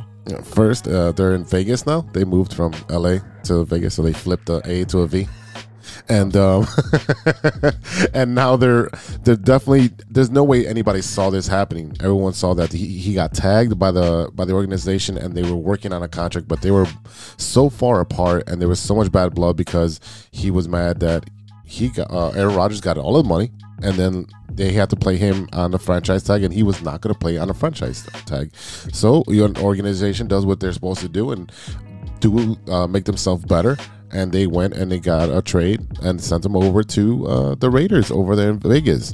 And uh, you know what? Vegas is starting to look like a really good team in the AFC. But again, we said it earlier this on the show that the AFC is stacked from top to bottom, except for the Jaguars. Yeah, I mean, you know, we, take a quick look at uh, the full roundup of players that have either come or gone for the Bears. Pat O'Donnell, their former punter, is with the Green Bay Packers. Uh, we talked about James Daniels, Alex Bars, and also Bilal Nichols went over to the Raiders, joining some of these guys we're talking about right now. And another piece is Jakeem Grant, who they traded for midseason to be their returner after they figured out that uh, um, your boy Tarik Cohen was not coming back. He is now with the Cleveland Browns. Uh, there was a lot of players here that they did not bring back. Uh, Damien Williams is no longer with the team. I know he signed somewhere else. I don't know where yet. Uh, currently, the players that had their uh, their contract expired and currently do not have a deal with the Bears. Elijah Wilkinson from the offensive line, I believe he was drafted along with Hambright. Uh, Teez Tabor, whoever the hell that guy is. Uh, running back Ryan Nall. Linebacker Alec Ogletree, who I really liked, and I'm interested to see where he's going because he, I think he's going to find a nice situation for himself. Uh, the very old man Jason Peters is no longer on the team. Uh, Cassius Marsh, uh, who uh, Marsh, who famously had that long hair and threw some shit at uh, uh, the Steelers. Uh, Christian Jones, who they originally drafted and went over to the Lions a few years ago, is no longer with the team. Uh, Jesse James is a free agent that they got from, um, I believe, the Steelers last year. Uh, another name that is very familiar to Bears fans, Germain Ifedi, no longer with the Bears. He is currently unrestricted free agent. Uh, Bruce Irvin, uh, who they signed later on in the year, and Joel Joel Igi Bunue. That's how you're going to say that today. That's how that's going to go. Uh, another one is Margus Hunt. Never heard of that guy. JP Holtz, the uh, tight end who uh, we saw a lot in preseason games. Uh, Akiem Hicks uh, has not signed anywhere yet. Uh, and a couple of other names that we know. Uh, Marquise Goodwin. I'm wondering if they're going to look at him at all because he was a cheap option they can bring in, and uh, and he knows Justin Fields already. Um, Tashaun Gipson, a very good. Uh, um, cornerback coming out and we'll see what he can do and see see if the bears take a look at him because they did bring back um houston carson on a deal and uh so they they're still going to need that uh, uh defensive back. Help um one other your favorite player uh jimmy graham no longer with the team. Andy What? dalton unrestricted. Xavier crawford marquis christian. Uh dion bush uh artie burns and the other name that you might be familiar with is damiere byrd the wide receiver that was originally with the patriots. So uh, a lot of players that they did not bring back. Um real quick who else? Uh, sorry, uh, Jesper Horsted back in the mix. Jesper Horsted, the other kind of weird named uh, tight end. Uh, DeAndre Houston Carson, like I said, I might have said his name wrong first time, but I said it right this time. Uh, Sam Mustipher coming back with Alex Bars going over to the Raiders, like I said. Uh, Simmons Ham, uh, is also back in the mix, and then Patrick Scales, who is their long snapper, and. Uh, last but not least, the full list of the most recent free agents. Uh, Justin Jones, Justin Jones came over from the LA Chargers. Nick Morrow is a player that came over from the Raiders, as opposed to all of our players going over to the Raiders, and he's going to play linebacker for the Bears. Uh, Muhammad, we talked about a little bit earlier, and then of course Saint Brown, Patrick, and Byron Pringle. So that is a quick breakdown of the free agency tracker with the Bears, and it'll be interesting to see what else they add and what they're going to do uh, at the end of free agency. But I, I'll tell you what, if Ryan Poles is doing his job, the entire thing is going to be affected by what he does in draft. He is saving a shit ton, a metric shit ton of elephant shit, the biggest shit you can find. He's saving all of that for next year's free agency class because he's going to be sitting on a lot of free agent money, a lot of cap space with with everyone coming off the books that he got rid of last year. Let me tell you some polls. This is your trial run. Next year, you better show us what you got. And that's the bottom line. And that's the bottom line.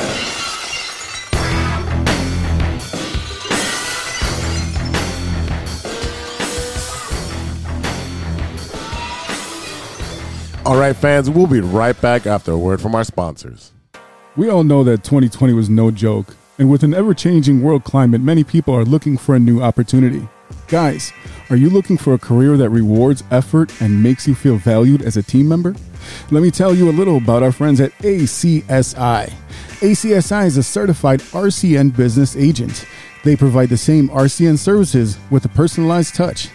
Their sales and technician teams work hand in hand, ensuring your experience will be smooth and pleasant. Gone are the days of being transferred from one person to the next. At ACSI, they handle everything from start to finish. It's never been so easy to get internet service. ACSI is a growing Chicagoland company that encourages personal growth and rewards perseverance.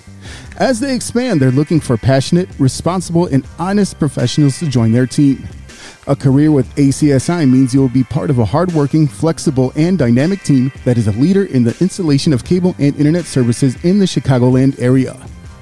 Best of all, ACSI was awarded Hacia's 2020 Contractor of the Year award.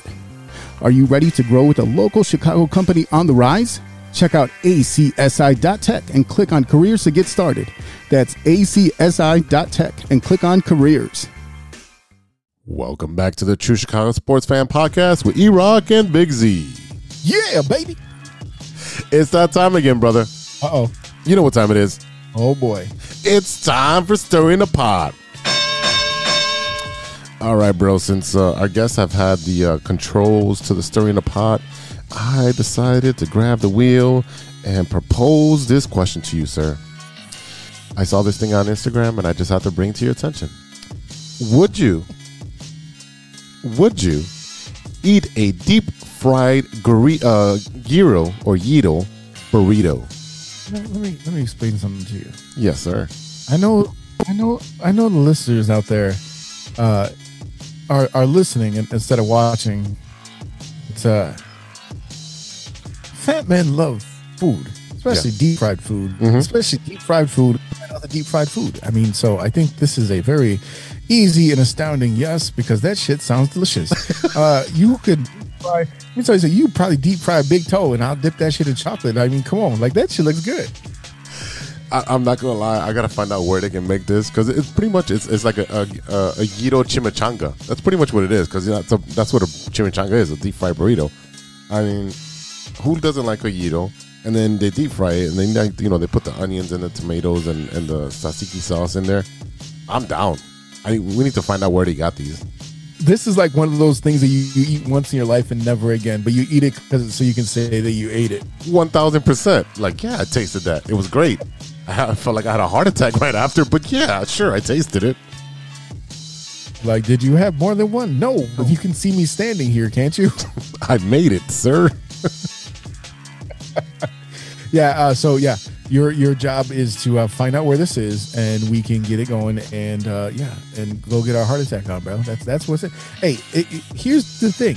I'm just glad that you agree with me again because it means that Oh, boy. I'm right. That's just 100% what that means. So if we agree, that means I'm right. You see how that works? That's Oh, a beautiful man. thing. I, I love it. My favorite part is how you you you held the the your, the fic, the picture of it on your phone up to the camera on the Zoom, and even then you still made managed to make me right. I love it. I mean, Oh, my God. I don't know if that's a a birthday gift or what that was, but I appreciate you, brother. Oh boy, you know what? I'm gonna send you off on your trip on a happy note, and let you say you were right. And uh, yeah, we'll make that nice and loud on the show that you are right, sir. There you go. You are correct. You are correct. You are correct. You are you are the father of correctness. Anyway, uh, before we go, what you looking at? What are you watching that isn't sports, sir? I mean, that's hard to do with the NCAA, the NFL, the NBA, MLB, uh, MLS, and every other acronym you can think of that has a sport. It's all going on right now. So right now, the only two things that I was able to watch was Winning Time, which I watched this morning, was episode two, and I know episode three is coming out as we are recording. So I'll watch that as soon as we finish here. And then the new movie by uh, Ryan Reynolds. It's on Netflix. It's called Project Adam. Dude, I heard about Project Adam. That sounds so cool. Um, I, I, like Ryan Reynolds in general. I think he's funny. I think he's interesting. So I mean, like you know, I just watched Free Guy uh, twice last time before we spoke. So I mean, like it, it's kind of cool that we get a double dose of Ryan Reynolds, Deadpool himself, uh, to to for your viewing pleasure. I'm definitely gonna check out that movie. I've heard a lot of cool things about it. How did you like it? I think it's a really cool story. It, it's uh, it's all about the time travel and, and so forth. And then the, the kid who plays him as a young uh, version of himself, he is literally uh, speaking Ryan Reynolds. If you know what, I, if you can understand what I'm saying there. So he is freaking hilarious because it's Ryan Reynolds' words coming out of that small kid's mouth, and I'm like, yeah, this is my life in teaching. This is exactly what the kids sound like, and uh, this is exactly what I sound like to them. So uh, it is a great show. There's a bunch of, uh, of snarky laughs in there. Um, the concept is great, uh, and obviously it, it's it's sci-fi, so I'm I'm 100% down with it. Yeah, that's gonna be something I'm gonna catch before we go on vacation, or, or try to watch it in the in the in the car, maybe on the way, because I can't I Yeah. can't drive that way. My wife is a saint because she does all that. I can't I cannot drive like that. My sitting in that same spot with my my leg jacked up against that pedal all those hours drives me crazy. So uh, I'll be playing playing games or doing something on my phone when she's driving the whole time. Uh, but yeah, I mean, I'm excited to watch that one. Uh, I gotta, I, I gotta see. I think I watched that second. Oh, I did watch the second episode of, of Winning Time, uh, where he's like all up on old girl, and she's like, "Get off me, dude! Like, what's your problem?" He thought he was, he thought he was somebody he wasn't. So it'll be interesting to see what goes on in the next episode. Um, so, being that I have children in my house, of course, we watch the newest Disney and Pixar offering called Seeing Red.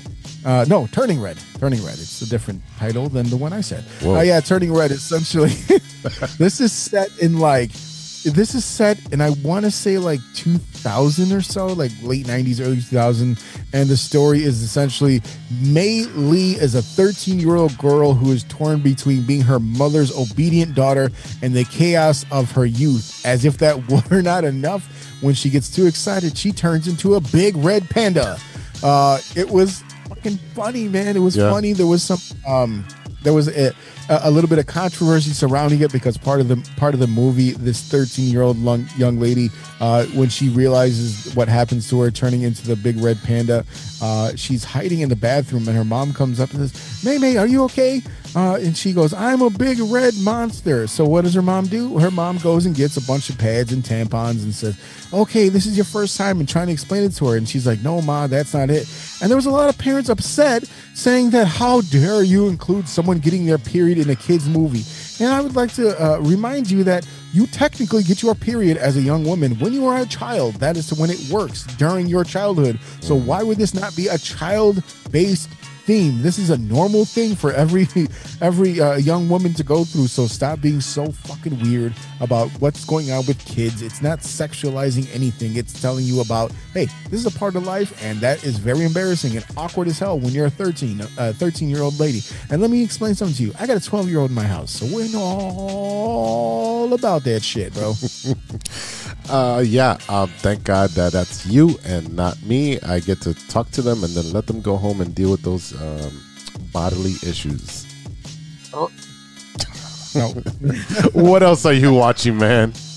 Uh, so yeah, a couple other things is uh, Human Resources is basically based on the uh, the show Big Mouth, the hormone monsters and the uh, uh, was it the, the the love fairy, the love bug, and all that stuff. Well, basically, this is the human resources department of those monsters where they find all of their jobs and where they do all their duties and who they're assigned to. So uh, it's pretty interesting. The same cast of characters that you remember from Big Mouth is back.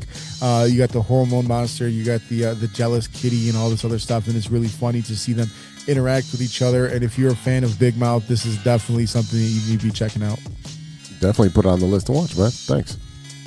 Yeah, uh, animation, adult animation. There's nothing better than that. No. Um, and the last thing that we watched, I love adult animation. I mean, I've always, I've always been all over it. Um, uh, but yeah, the last thing that we watched last night is the new Scream movie. And guess what? It wasn't on Netflix. It was on Paramount. So how you like that? How you? I moved off to Netflix. I got one Netflix show. I got one Disney movie, and I got a Paramount show. How you? How you like that for streaming services, ladies and gentlemen? Look at you Scream. diversifying. I diversified my portfolio, and uh, yeah, I actually used the paid service that I'm paying for. Um, Scream, yeah, I mean, like, uh, the, definitely uh, an homage to the very first original one. Uh, interesting enough, very gory, just like you expect Scream to be. I mean, it's just you know, to me, they're all kind of corny and goofy, but uh, my wife loves these these slasher films. She always has. She grew up watching them my daughter and I sat there and wait. Well, as soon as the knife comes out, I, I take the uh, the bill of my hat, I lean it down so I don't got to watch anyone getting stabbed. And when that's over, I don't have to look at that shit. I mean, if if that's your thing, it was entertaining. Um, if it's not your thing, then uh, sucks to be you. I mean, I'll jump on it and I'll watch it just because of nostalgia. Because you know, we that came out in our era in the '90s and so forth, and it was, you know, a pretty out there movie. And then now it's just like it, it, it seems like a parody at this point. I mean, I'll give it a shot. Just yeah, like I said, closing the book on, on a series that I've watched, just like I did the Fast and Furious. I didn't like the last movie; it was stupid, but I, I can say I watched it and I wasted two hours on it. So, well, I'll give it a shot at some point during this week. Um, the one thing that did come out that I, uh, I can't remember what streaming service it came out. I think probably HBO is the new the Halloween movie from last year. Are, would you be watching that? Um, I think I've seen all of them already. Or is there, is there a new one coming out? The new one, Halloween. I think it came out last year, 2021. Uh, we probably watched that already. I'm, Oh. I'm pretty sure we watched It it. just Do I remember the story? No. Oh, then well, yeah. Well, I'll give that a that shot, and I'll, I'll report back next week.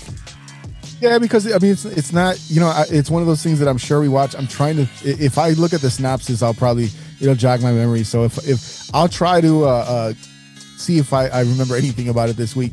But one thing I won't be watching. No more Maury, bro. It's going off the air. It's gonna it's gonna end, and Maury's gonna be re- retiring, man. I, I think he heard the show last week and said, "I had enough of this shit."